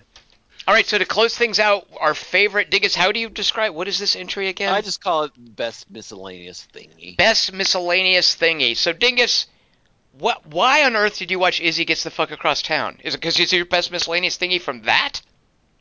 It is, but I don't know if you can choose something from a movie that isn't on your list. But Yeah, I, you Well, what are you talking about? It's a way to call out movies that aren't on your Yeah. list. Yeah, so Dingus. yeah. I actually really liked Iggy. Oh, you're one of those. Are you serious? I actually really liked it. Uh, I didn't like it at first because it felt too. I think OJ was framed, Dingus. So I It felt he- like it was trying too hard. It felt like the Uh, filmmaker. Uh, I'll was- say. You say that again. Tell me about it. I Uh, mean, whatever he says, correctly. it felt like Christian Papierniak uh, was trying too hard um, to be movie. Try harder. Try less hard. um, because he's doing this weird split screeny thing, and and it just it's it just it feels like it, it feels like somebody's just trying to make a movie uh, rather than trying to tell a story. Uh, but then the movie kind of eases into itself, and um, I kind of liked that.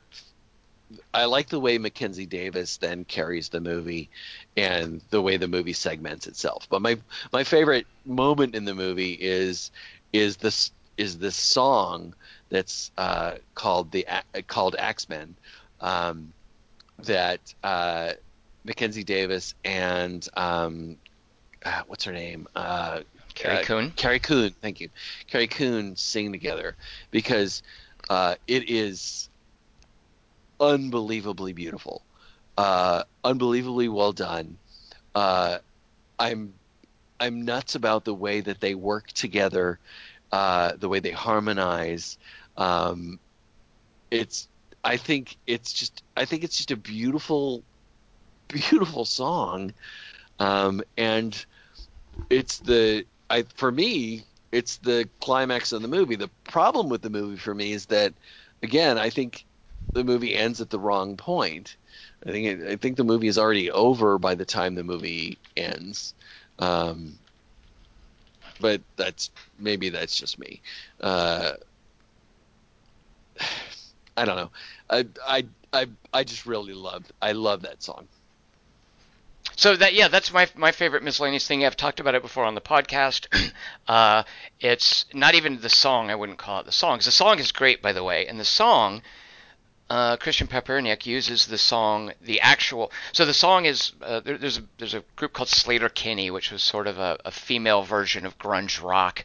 Um, and before Sleater-Kinney was Sleater-Kinney, uh, the the woman in it, um, shoot, Corin, not Hunter, uh, Tucker. Corin Tucker uh, was in a band called Heavens to Betsy, and her voice is super distinctive. Uh, the kind of song she writes is super distinctive. So Axeman sounds very much like a Sleater-Kinney song, uh, and it's very much rooted in that '90s grunge rock kind of stuff. Um, and I love the song, and it's super appropriate for that moment. But what's what's powerful about that moment to me, and my favorite miscellaneous thingy, is when Carrie Coon and Mackenzie Davis make eye contact because the Yeah. song is about the the movie. So I, I Dingus, I think the movie's. I love Mackenzie Davis in it, and I'm fascinated by the movie because I think the stuff that this fella has written for her is is just super pretentious and self-aware and, and overly hip and you know very movie structured as, as you mentioned.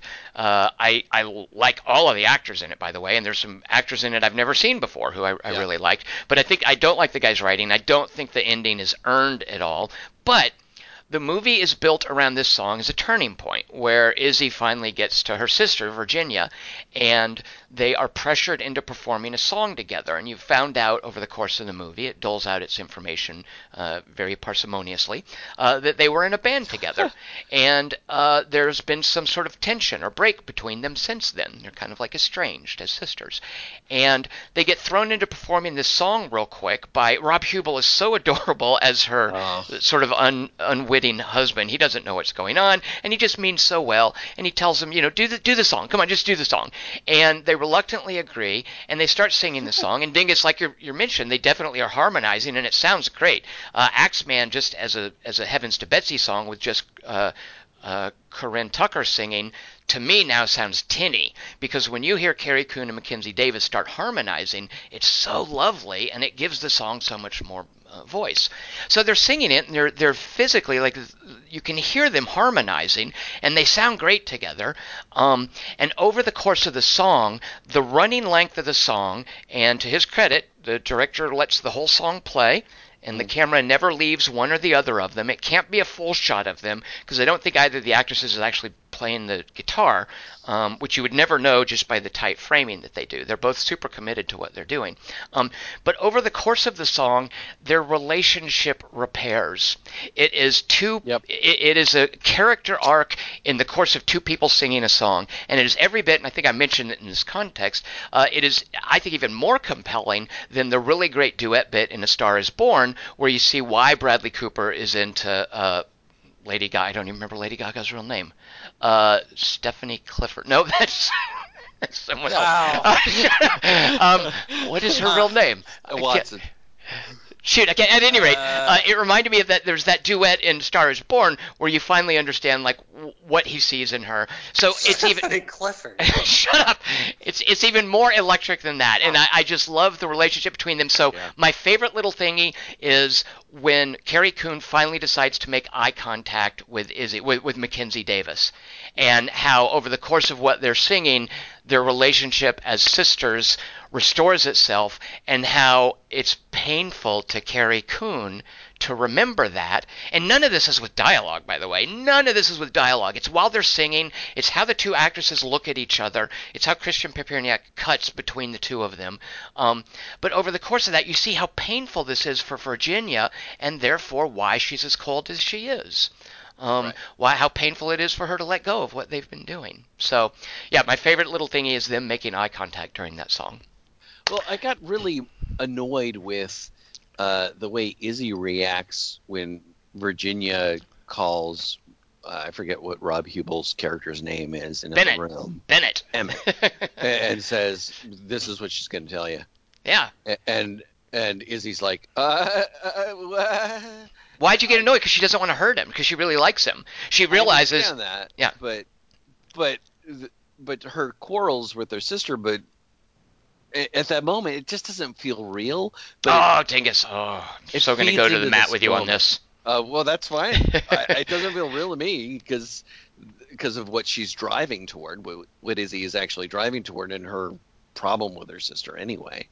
Um, but uh, so that didn't feel real to me. But but it feeds into this moment so well. It it sets up that moment so well, and I thought it was uh, who is it? Corin Tucker. I thought it was uh, Corin Tucker who wrote the song or something. Axeman?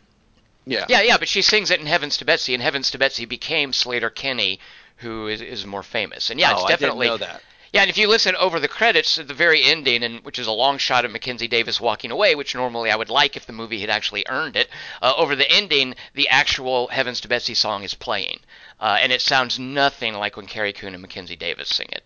Oh. Oh. Yeah. Okay. So Heavens to Betsy, they, they get up there and say, "Hi, we're Kissy's Dickens," says, and this yeah. is a Heavens to Betsy song. Heavens to Betsy's the name of the band. Kissy's Dickens was what their band was called when they would do it. It was a cover song that they did. Bring your Oh, I- Dickens. I thought she was just doing so, sort of a um, like Gilmore Girls kind of. This is a Heavens to Betsy song. No, no, no. is Heavens to Betsy's the band, and they were called Oh. Kissy's Dickens. Yeah, and Heavens to All Betsy became basically uh, Sleater-Kinney. Um, yeah. because because there's a lot. you- And you're right about the dialogue. I mean, there's a lot of like it's a little too arch. I mean, there's a it, it feels a little too written. Yeah. Like that that moment where she says, "Well, is that time travel or is that a monkey's paw?" I mean, at that particular moment, that's that's not what you would say. I mean, that's not that's not a real thing. That's not a real moment of dialogue. Right. Uh, and there's a lot of that in this movie. And I think most of the stuff with Alia Shawkat is is a Shaw cat. Sorry, No, no, I'm laughing because she's so cute in it. Like she's so weird in it. I, I just she's love that. weird and Yeah, yeah. cute, but they have this whole thing about fate and this whole joke about, um, you know, well, you don't believe Yeah. in fate. Well, well, what about Steven Spielberg? He he did exactly what he wanted to do, and he got everything. And and then Izzy's like, uh, but isn't he in the minority? And she's like, well, he's Jewish, but I'm not being racist. I mean, it's it's it's it has this kind of arch feel. He's an example of fate. He's a, well, they're, where they're talking about, they're having a discussion about.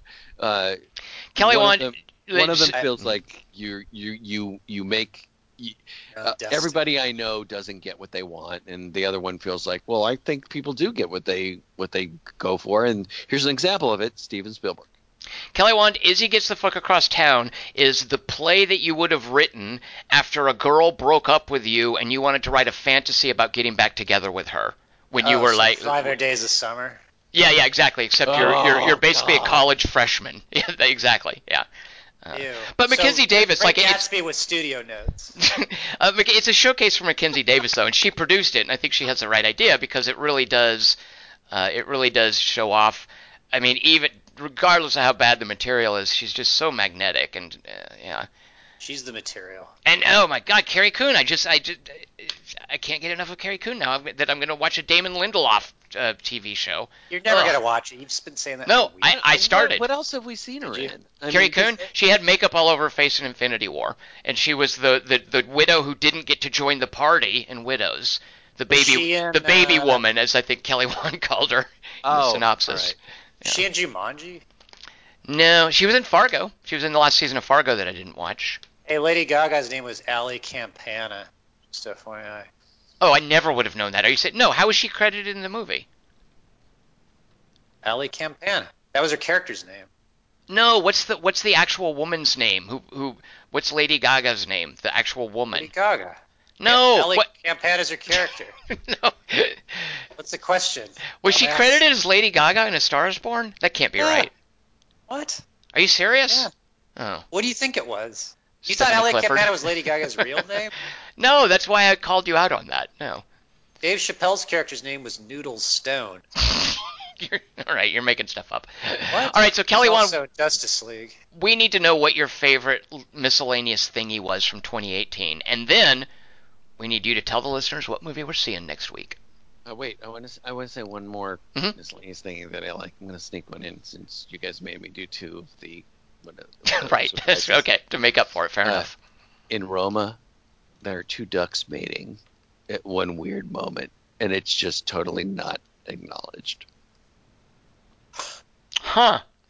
Okay, so That sort of like sentence, uh, was like a fucking thermometer going into my asshole. Hope that didn't come out wrong. But thank you for sharing that. I really want to see Roman now. Two ducks mating. No one acknowledges it. Yep, you're going to have to look for that. It's an Easter egg. Get it? It's ducks. Uh, so Tom, I don't know if I can really rival that, but uh, mine uh, was. I think my favorite line in Aquaman was, "Where I come from, the sea wipes our tears away." Although, I was Do you remember the certain- response to that line though? No. Well, out here we have to feel them. you remember that? Wow. That's amazing that you remember that. That is so amazing. All right, I'm gonna do another line for Aquaman. and You tell me what the response was. All right, we'll see if I can do it. I'm a blunt instrument. Really Ocean good at. Uh, Master. Yeah, okay, good. I don't have And finally, that. Beautiful lakes, they look like tiny oceans.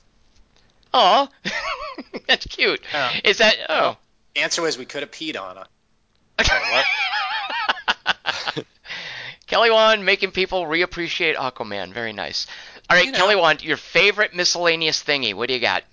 That was it. Oh, oh, that.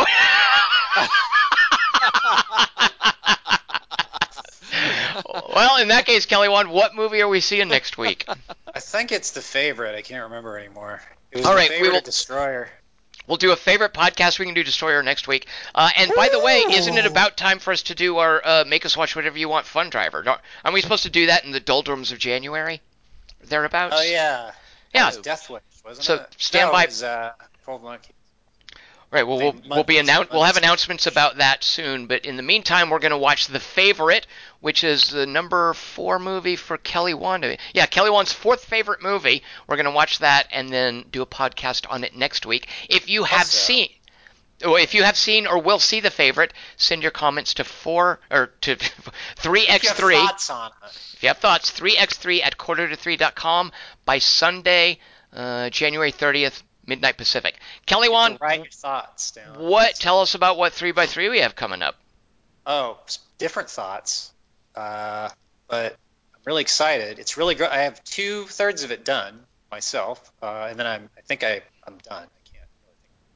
But it's a really rich and fertile topic. Uh, it's three best soups in movies. So if you've seen movies with soup in them at all, ever, please send them, and I might read them before you send them to 3x3 at quarter to 3.com by midnight of um, Just in the next few weeks. Oh, Oh, okay. sorry. Yeah, the next few weeks, according to my calendar here. Yeah. Or the night of the 27th. oh, Kelly Wand, you got it exactly right. January 27th, midnight, your favorite soups. Uh, and we will see you next week for the favorite. I am Tom Chick. I have been here with Christian Mulklisky It's Christian Morosky. and Kelly Wand. Nigga shit, nigga shit, nigga, nigga, nigga shit. Do you wanna live this teenage dream? The punk white privilege scene. Oh, quarterback, I